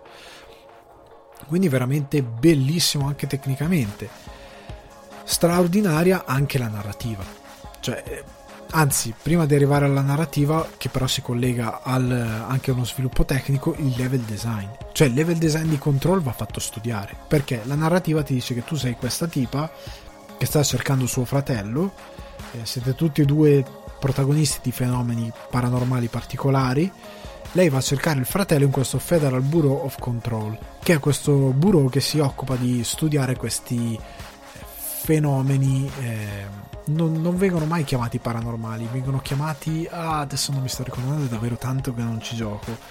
Ehm, adesso non mi sta venendo. Ah, gli oggetti del potere che sviluppano queste. che fanno venire fuori queste anomalie. Ok, object of power. Loro parlano sempre di oggetti del potere. Comunque, va in questo bureau che sviluppa questa cosa e in modo del tutto assurdo ne diventi il capo perché tu vieni assunto in questo bureau e ne diventi il direttore, dopo che il direttore si ammazza in circostanze particolari. E da lì parte l'indagine per scoprire dov'è tuo fratello, che è quello che tu non vuoi far sapere, ma allo stesso tempo per capire cosa è successo al direttore, perché si è ammazzato e come mai questa struttura è entrata in lockdown dopo che questo IS, questa entità, ha preso, ha messo in scacco tutto l'intero bureau. Ora, questa cosa interessante è che andando avanti nel gioco si scopre che questo palazzo è un oggetto, una sorta di manifestazione del potere. E quindi è un oggetto che si è manifestato a New York che loro hanno reso tra virgolette visibile, ma la cui struttura interna continua a cambiare. E la cosa più bella è che tu all'inizio entri, fai un percorso, a un certo punto, dopo che hai fatto tutto questo percorso, se ti guardi alle spalle non c'è più il corridoio, c'è un muro. E quindi non puoi più tornare indietro. Tu poi vai avanti, ti affalci una, da una balconata per prendere l'ascensore e vedi l'ingresso. Ma se tu poi vuoi salti diciamo all'ingresso e rifai il percorso, non c'è più quello di prima. Ritorni esattamente sulla balconata. Una parte del palazzo è andata. Perché essendo un palazzo diciamo senziente ha cambiato la logica del suo percorso e alcune cose che avevi vissuto non le puoi più andare a recuperare. Poi andando avanti il palazzo è volutamente labirintico, nel senso che io ho trovato delle stanze segrete che avevo interesse a trovare a endgame perché ti perdi ma volutamente, cioè è fatto è un rompicapo quel palazzo lì, muoversi dentro è difficile anche avendo la mappa. E ehm, non è, è frustrante, però ti, ti, met, ti dà sempre quella sensazione che c'è qualcosa che non va, sempre e comunque e fa parte tutto della narrativa. E la narrativa quindi entra nel gameplay perché è difficile eh, ti muovi per la mappa ma non capisci. Sono aree che cambiano ci sono eh, aree che devi sbloccare perché il palazzo le sta chiudendo, perché c'è questo IS, ehm, ci sono eh, cose che potrai sbloccare solo più avanti acquisendo, finendo determinate quest. È tutto incredibilmente strano ed è tutto molto affascinante. Cioè la cosa bella è questa che è affascinante, il fatto che sia questo inserviente, che sia una sorta di... Ma è il vero manutentore sovrannaturale di questo palazzo e tu ci parli, lui ti dà delle, delle, delle quest da fare, delle cose da manutenzione da fare e lui parla in un modo assurdo perché è finlandese gli hanno tenuto questo suo modo assurdo di parlare. Ehm, tu hai poi il fatto che ci sono parti del palazzo che sono eteree, cioè è come se fossero eh, irra- totalmente irrazionali per la nostra mente. Tutta la narrativa è incredibilmente affascinante, è un costante rompicapo che si capisce eh, quello che succede. Se voi soprattutto raccogliete i documenti, leggete... Eh, a volte alcuni sono utili a spiegare come sconfiggere alcuni oggetti del potere che dovete recuperare, eh, altri sono di pura lore ma vi spiegano tante cose. Ecco, la narrativa non è mai confusa, è sempre molto chiara. Eh, il fatto che ci siano questi eh, video in live action del dottore che studia gli object of power, gli oggetti del potere, che sono bellissimi e si fondono alle meravigliose eh, CGI, eh, cinematic in CGI fatte con eh, motion capture, credo, perché i volti sono assolutamente realistici, cioè siamo a livello di Death Stranding. E magari non a livello di espressioni, ma a livello di eh, fedeltà dei volti siamo veramente a un livello molto alto. E, ehm, e quello che vedete in game è incredibilmente anche il videogioco ed è, è difficile da spiegare Control cioè perché è molto divertente ma anche una narrativa molto affascinante come ad esempio il fatto che di quando in quando trovate questi cartoni fatti per i dipendenti del bureau che vogliono diventare agenti perché era parte di un progetto ci sono i threshold kids cioè i ragazzi della, della soglia perché la soglia è una di queste cose che c'è all'interno del, della narrativa, del mondo di, di Control ed è meraviglioso, cioè tutto proprio è, sei curioso di capire cosa sta succedendo e cosa succede a determinate cose e non ti senti mai davvero al sicuro. E ogni secondo c'è qualcosa che ti sorprende ed è una cosa difficile da trovare nei videogiochi. E quindi per me Control è uno dei capolavori del, di questa generazione, uno dei videogiochi più belli che ho giocati quest'anno. Andando avanti, The Last of Us Parte 2 per me è il miglior gioco del, dell'anno in assoluto. Non me ne frega niente delle critiche perché ho letto delle critiche davvero stupide, proprio davvero stupide, ehm, ma proprio tecnicamente anche sbagliate, come il fatto che è, un, è, tutto un tunnel scriptato e invece Cyberpunk, poi andiamo a vedere Cyberpunk, uno dei grossi contro di Cyberpunk. Eh, The Last of Us Parte 2 è un... ne ho già parlato, ne parlerò veramente in breve, è forse il titolo più dettagliato che abbia giocato su PlayStation 4 c'è una narrativa così. Ecco, Days Gone, se avesse avuto la fluidità nella narrazione che non stacca mai da cutscene a gameplay, sarebbe stato meglio. Molto meglio, anche se è raccontato male comunque, ma sarebbe stato meglio. Sarebbe stato un gioco migliore se non avesse avuto questi continui caricamenti. The Last of Us Parte 2 è mm, narrativamente mostruoso cioè a livello proprio di sceneggiatura, di, di, di, scrittura dei personaggi, di tutto quanto è veramente di un livello altissimo, cioè non ha, non ha uguali nel suo genere, ha un gameplay che innova poco quello che aveva fatto nel primo capitolo, ma lo innova perché se il primo era incredibilmente ripetitivo e noioso, questo è incredibilmente dinamico rispetto al primo e ha senso rispetto a quello che stai facendo ed è perennemente teso ti trasmette ogni sensazione di tensione, eh, di ansia che c'è nella storia che c'è nell'esplorazione di un mondo eh, decaduto, di un mondo che, che, a volte ci pensi e dici cavolo, ma questo è il 2038 ed è distrutto il mondo ed è veramente affascinante. Ecco, eh, anche qui The Last of Us Parte 2 rosichi che non sia un open world perché vorresti fosse un open world,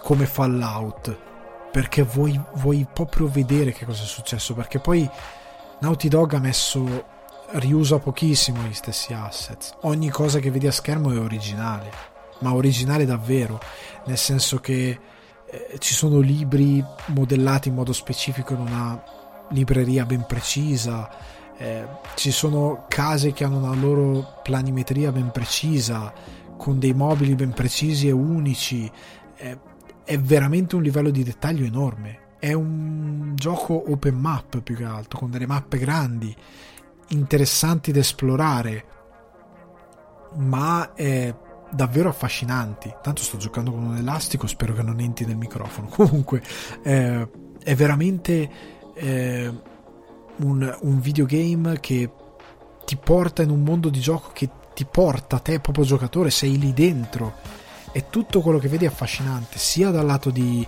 Ellie che dal lato di Abby ed è veramente raramente ho avuto un gioco che così narrativo che nonostante sapessi cosa stesse succedendo mi ha riportato a rigiocarlo più volte. Credo di aver fatto a questo punto tre run di Last of Us. Voglio farne una quarta per una cosa mia.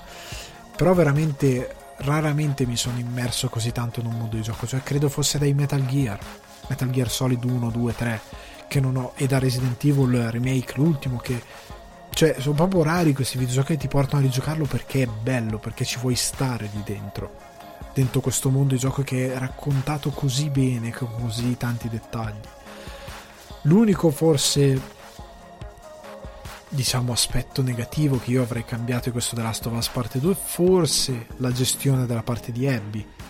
Forse, non ne sono neanche del tutto convinto, perché poi rigiocandolo ho detto, ah, forse è troppo lungo, però no, perché ti dà un'altra visione del mondo, è lo stesso mondo, ma Ellie lo vede con uno sguardo attraverso una sua realtà e Abby lo vede attraverso uno sguardo diverso che è quello militare, esplora ambienti diversi, vive situazioni diverse.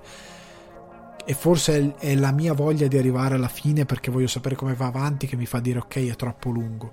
Però no perché alla fine sono 30 ore più o meno di gioco come sono 30 ore quelle di Cyberpunk quindi no alla fine no. È un ni ecco. Forse avrei cam- limato qualcosa ma in altri casi dico no mi sarebbe piaciuto avere qualcosa di più forse eh, ambizioso ma che tecnicamente so che non avrebbe retto con questo livello di dettagli. Non avrebbe retto e lo abbiamo visto perché non avrebbe retto. Comunque Last of Us Part 2 è, ne ho parlato in altre occasioni è proprio il gioco chi dice che questo titolo è mediocre non, non ha idea cioè non ha proprio idea di cosa sia un videogame, di cosa sia una narrazione, di cosa sia un level design, di cosa sia un game design, eh, delle possibilità che ti dà di affrontare la stessa situazione in modi diversi. E se non fosse così, non avreste la possibilità di rigiocare specifiche aree anche a fine gioco. Perché voi potete affrontare la stessa identica situazione in 10-20 modi diversi. E questo altri giochi non te lo fanno fare Cyberpunk non te lo fa fare. Però ci arriveremo. È indubbiamente il gioco più bello dell'anno. Ed ha zero bug. Ha forse qualche texture che non carica subito, mi è carica in due aree specifiche del videogioco, mi è capitata questa cosa. E basta. In due aree specifiche mi è capitato. Resto mai.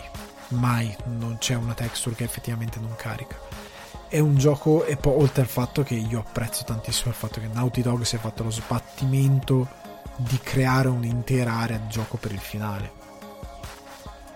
trovatemi una compagnia che fa sta cosa mai per un gioco così atteso e ambizioso e quindi è dire poi che è scriptato eccetera, è proprio sbagliato. Cioè vuol dire che tu quel gioco non l'hai giocato hai corso dritto per dritto ed è colpa tua.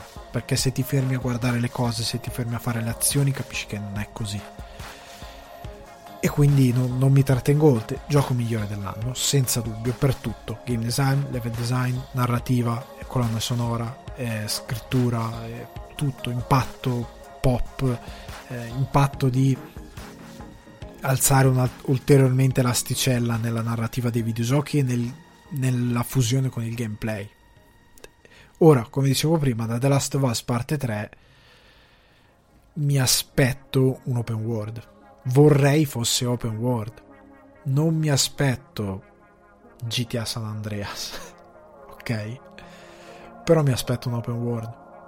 Probabilmente una città, probabilmente un paio di mappe cioè dividimelo magari in due mappe open world, grosse, magari. Però mi aspetto quello. Però non mi aspetto che arrivi a inizio generazione, cioè probabilmente arriverà anche questo a fine generazione, cioè fra altri sei anni. Ho il terrore che arrivi fra altri sei anni. Però probabilmente sarà un capolavoro. Se fanno quello che vogliono fare. O che devono fare. Dipende da come la vedete. Ora arriviamo alla conclusione del podcast che riguarda il titolo Limbo, che è Cyberpunk 2077, che ho già accennato in diverse parti. Allora, io voglio innanzitutto spezzare una lancia e eh, poi affondare il colpo su un'altra cosa, nel senso che come capita spesso abbiamo due facce di questa medaglia. Da un lato abbiamo gente che lo difende a spada tratta, c'è gente che ha deciso che i problemi di questo gioco verranno risolti non è vero, non credo che sia così. L'abbiamo visto con Skyrim, lo abbiamo visto con altri titoli. È un gioco che è rotto in molte meccaniche di base e fixarle significherebbe fare un nuovo gioco. Io credo che molti problemi di questo gioco non siano aggiustabili, il gioco è rotto alla base. Molti bug verranno risolti, sicuramente, ma il gioco è rotto alla base continuare a dire che eh no, ma certe cose verranno aggiustate ed è indubbio che una volta aggiustate il gioco sarà meraviglioso è anche sbagliato e poi vi dirò perché. Perché ci sono delle meccaniche che purtroppo lo rendono un gioco mediocre rispetto alle promesse fatte e rispetto al presente del videogioco. Dall'altro lato abbiamo dei detrattori assoluti che hanno deciso che questo videogame è immondizia e non è vero perché il videogame è comunque sia un buon videogame. E fa delle cose che nessun altro videogioco fa o che pochi fanno. E lo fa incredibilmente bene e lo fa ancora meglio se consideri che ha dei difetti enormi. Perché il fatto che un videogioco nonostante enormi difetti riesca comunque a tenerti come ti tiene Cyberpunk è un discreto primato. Però scendiamo piano piano nel, nel, nel merito Ora cercherò di essere veloce perché non ho finito il gioco. Sono credo circa metà avventura. Allora, i pro di Cyberpunk. Io lo sto giocando su PC, a dettagli medi perché questo può pigliare il mio computer. Su, console, su PlayStation l'ho evitato subito, pronti via. Lo volevo su PC.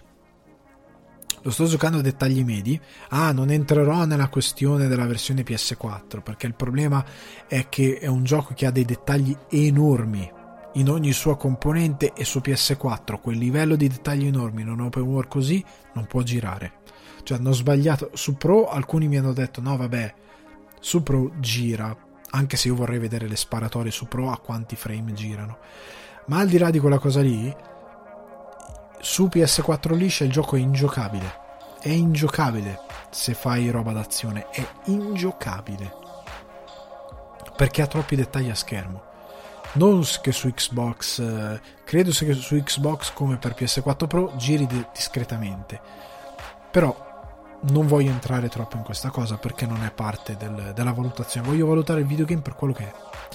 Quindi Cyberpunk visivamente, visto anche girare su macchine molto più performanti, perché questo videogame ha bisogno, chi dice che su Stadia lo gioca a 4K a 60 frame per secondo, non è vero, raga, non, con tutto a ultra non è vero, non, non mentite perché non è, cioè cazzo io ho una fibra, io ho la cacchio di fibra, io ho giocato giochi in streaming, ci sono dei problemi sono dei grossi problemi. Io non credo che Cyberpunk su Stadia vi giri a 4K, 60 frame.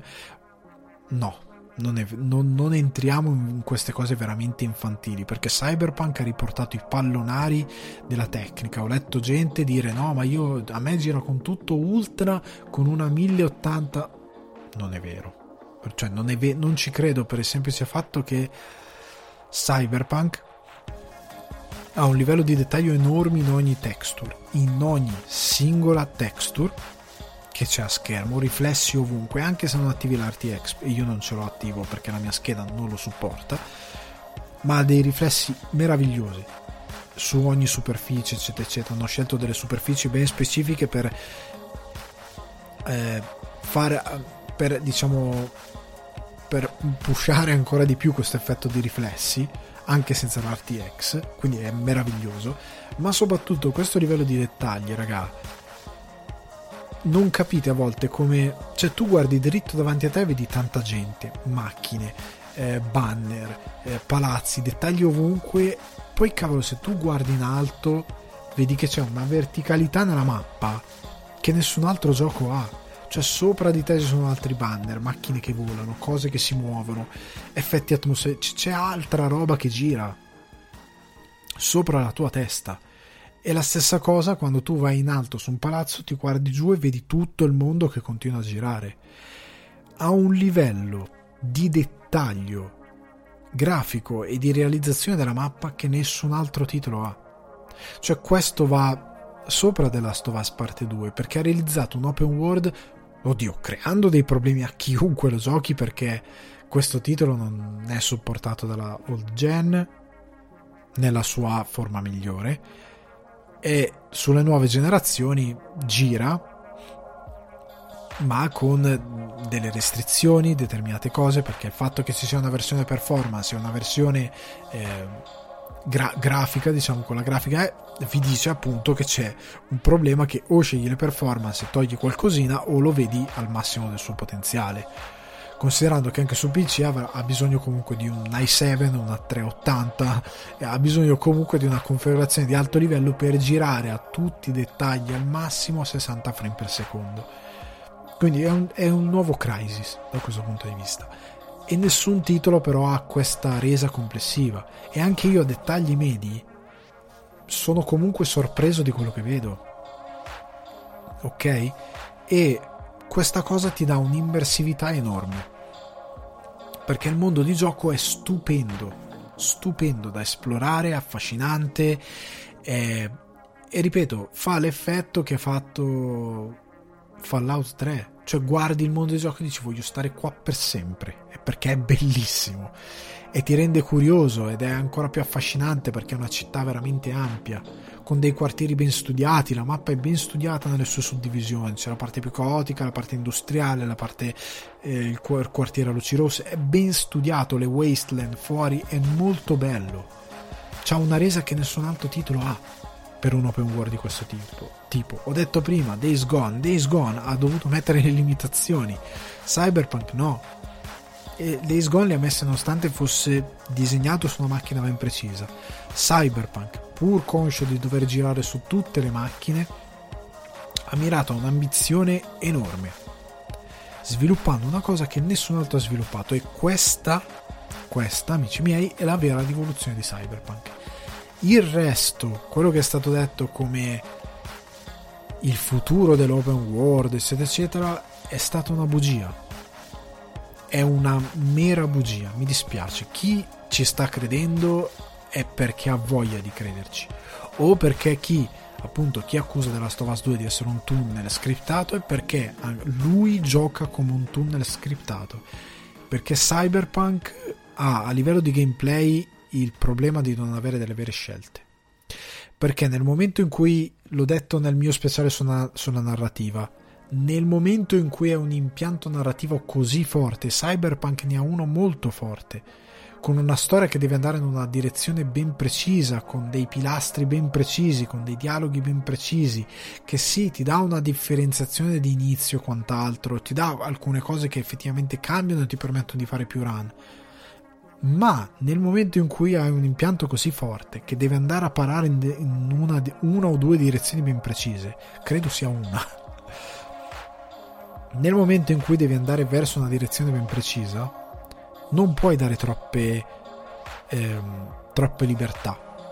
E le varie scelte a schermo, anche quando si sono i dialoghi con la barretta ehm, del tempo, che devi prendere una risposta in un, modo, in un momento ben preciso, qualsiasi cosa tu risponda non ha una vera conseguenza. Perché ho provato, cioè lo dico perché ho provato, perché se guardate anche online, se non volete credere a me, ci sono dei video di Sabako no Maiko, l'uomo che di più al mondo esplora queste caratteristiche, quello che si ferma a guardare i capelli di un NPC e lo amiamo per questa cosa, che ha rigiocato 4-5 volte una scena di un bar dove arrivano tipi a fare una rapina, ti provocano tu puoi rispondere con una provocazione, rispondere dicendo solo mi sto facendo gli affari miei o puoi non schiacciare niente, cosa fai fai, anche se non schiacci niente il gioco non prende in considerazione l'idea che tu possa scegliere di non dire niente e il tuo personaggio fa comunque un'azione per la quale triggera la reazione di questi rapinatori e parte una sparatoria. La tua scelta è ininfluente. Un eh, GDR di questo tipo che si pubblicizza come il futuro del videogame non ha delle scelte, non ha un sistema di scelte, anche nelle piccole situazioni. Ha un mondo di gioco che poteva essere tutto inchiuso in cutscene. I dialoghi potevano essere benissimo delle cutscene piuttosto che questo sistema di scelte. Capisco che il sistema di scelte viene fatto perché un GDR vuole darti l'idea che tu effettivamente sia dentro il videogame non sia solo uno spettatore, quindi di farti vivere ogni cosa del gioco come giocatore piuttosto che come spettatore di una cutscene. Lo capisco che fa parte del suo genere, ma poi devi darmi la possibilità di scegliere, di avere delle scelte che hanno un impatto sul mondo di gioco. E altri titoli lo hanno fatto. Titoli di Quantum Dream lo hanno fatto, che cambiano fortemente la narrativa. Questo titolo non lo fa non c'è una vera componente che giustifichi quell'albero di, di, di, scelte narrative. È tutto fumo negli occhi. E quindi non mi potete dire che aggiustati i bug rimane un grande gioco, perché il gioco è rotto. È rotto nelle sue meccaniche di base, nel senso che da un lato perché ci sono bug che lo rompono, da un lato perché non è vero che hai delle scelte. È una finzione. Non c'è alcuna scelta ti stanno illudendo che tu abbia una scelta. Non c'è, non esiste, è, è, si sfalda, è, un, è tutto finto, è tutto meravigliosamente finto. E questo è il primo grosso problema di Cyberpunk. È come il fatto che, ad esempio, io ho fatto l'inizio delle Wasteland, diciamo spoiler, però non è un vero spoiler. Allora, faccio l'inizio delle Wasteland, passo la, la, la, la dogana qualsiasi, anche lì, qualsiasi cosa io faccia, alla fine loro mi vengono dietro con delle auto. Ti sporgi dal finestrino per dire spara. Spara al guidatore. No. Tu puoi stare benissimo fermo. perché comunque quelle azioni sono scriptate, le macchine si schianteranno in un determinato punto, si fermeranno in un determinato punto, come in un'altra eh, situazione dove sei rincorso da dei motociclisti, sparagli. Prima cosa che faccio, sparo le gomme. Le gomme non si sparano. Cioè, lui ti ha appena dato. Non si sparano, stavo dicendo.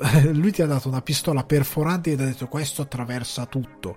Ti dà sta pistola, spara le gomme della moto. Le gomme della moto non si fanno niente, sono antiproiettili. Spari agli NPC che ti stanno inseguendo e loro non muoiono perché il gioco vuole che ti rincorrano fino a un determinato punto, vuole che ti, eh, arri- si triggeri una determinata cutscene, vuole che succeda un- una determinata cosa, che è di narrativa. Quindi, come può essere il futuro del videogame una roba che non mi dà scelta, che mi dà l'illusione di una scelta, che soprattutto non mi dà veramente la possibilità di giocare di ruolo?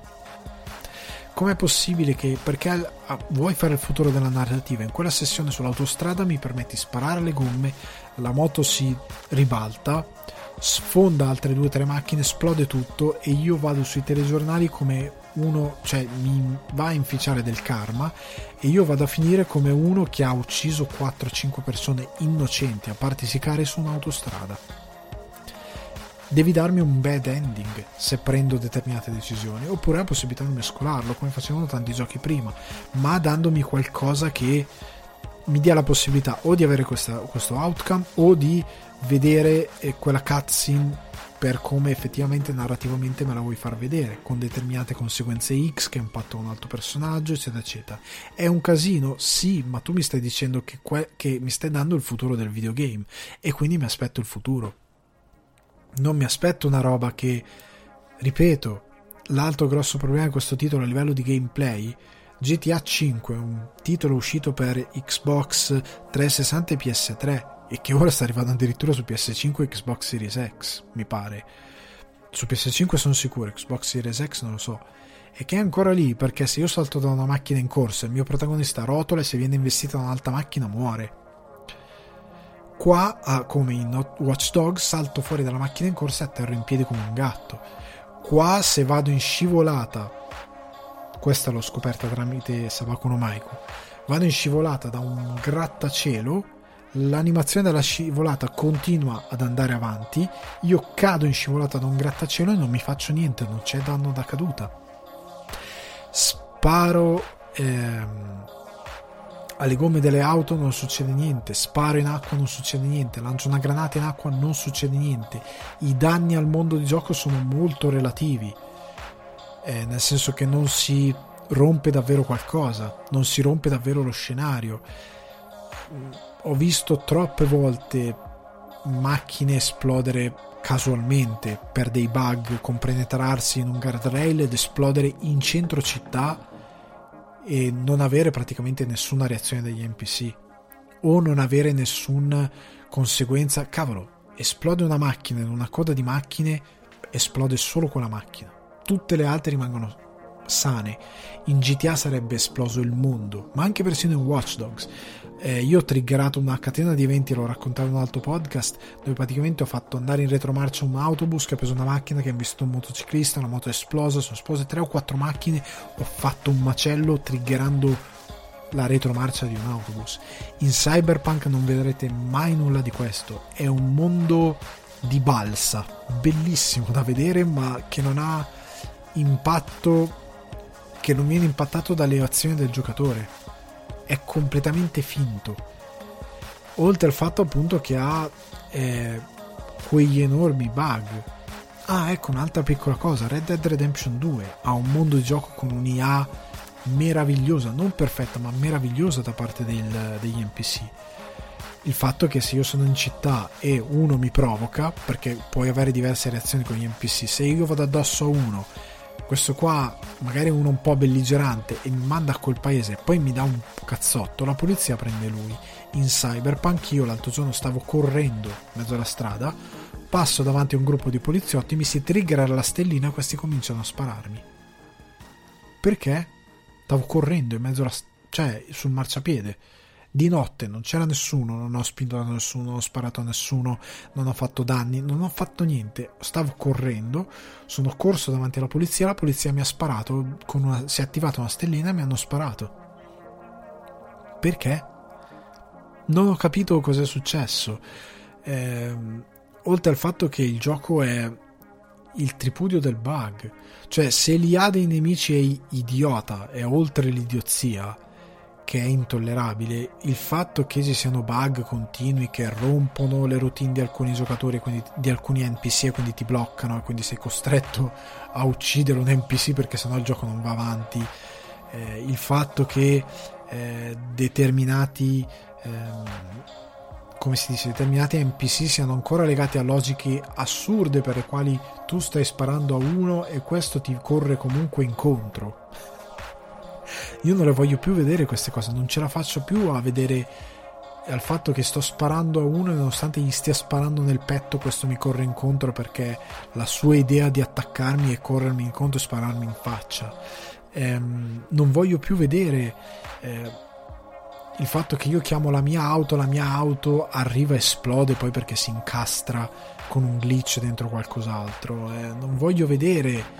Eh, esco di casa dopo aver finito una missione. Avevo rubato una macchina e l'avevo lasciata sul ciglio della strada. Non era sulla strada, era davvero sul marciapiede. Non aveva nessuna parte della macchina entrava nella strada. Esco e trovo una corsia con sei macchine che suonano il clacson perché non riescono a passare. Perché evidentemente eh, la, le hitbox di interazione di questa macchina andavano sulla strada e quindi questi non, volevano, non riuscivano a passare co- a, in base alla loro IA. Una di queste comincia a compenetrarsi ed esplode. È pieno di eventi così, è pieno, ho visto in diverse live, eh, credo in un gameplay di quello sul server, un, eh, una missione che non si triggera, ti dicono vai da qui e parla con tizio, la missione non si trigger, gioco rotto salvataggi ora che sono venuti fuori oltre 8 mega che non si caricano più, sono danneggiati permanentemente. Eh, a me è capitato di ehm, sostanzialmente morire eh, inciampando praticamente per strada. Sono morto letteralmente inciampando per strada. Il gioco è rotto. Cioè questi, questi bug non sono bug Bethesda. Cioè non siamo di fronte ai bug Bethesda di Fallout 3 o di anche Fallout 4 che aveva qualche bug che sì, cavolo ti rompe l'immersività, però alla fine il gioco lo completi. Siamo di fronte a bug che ti rompono il gioco, che ti rompono la possibilità di giocare. Siamo di fronte a parti di tutorial completamente assenti che non ti spiegano cose. Eh, la fatto di smantellare le armi, il fatto che io le armi le debba avere nel mio inventario per smantellarle e non le possa avere nel deposito di armi che ho a casa perché se no non si smantellano è dimenziale il fatto che io non possa cioè ho una ricompensa l'NPC mi dice ok vai a ritirare in questo shop la tua ricompensa ecco questo è un doppio errore vai in questo shop a ritirare la tua ricompensa dai bisturi che è gratuita vado dal bisturi dove mi dà il segnalatore e dico Ciao, non c'è un dialogo per dirmi sono qui per ritirare questa cosa. No, no, è un dialogo normale. Entro nel menu del bisturi e io devo cercare perché non c'è nessun indicatore di missione che mi dice qual è la ricompensa gratuita. E io mi ero scordato che cosa mi aveva detto lei che era la mia ricompensa gratuita e ho dovuto guardare per menu e per menu qual era quella zero soldi. E, e, com'è che li chiamano? Ah, non mi sta venendo. Eddie, a zero Eddie. Ho dovuto spulciarli io se vai nel diario non c'è un resoconto nel diario che ti dice guarda Tizia ti ha dato questo perk che puoi ritirare, non c'è. Come non c'è il fatto che cavolo, io ho fatto quella missione di narrativa. Cioè dove sono andato da questa tipa perché mi ha dato una cosa di narrativa da fare. Poco dopo, per una missione di narrativa, ci ritorno e lei mi parla come se non mi avesse mai incontrato. Ah, ciao. Chi sei? Sei uno nuovo. Come? Raga, ma come l'avete scritta sta roba? Cioè metti una cosa che, ah sì, ci siamo già incontrati perché c'è quell'altra missione che fa conflitto. È un gioco incredibilmente eh, rotto da questo punto di vista e questa cosa non si può riparare.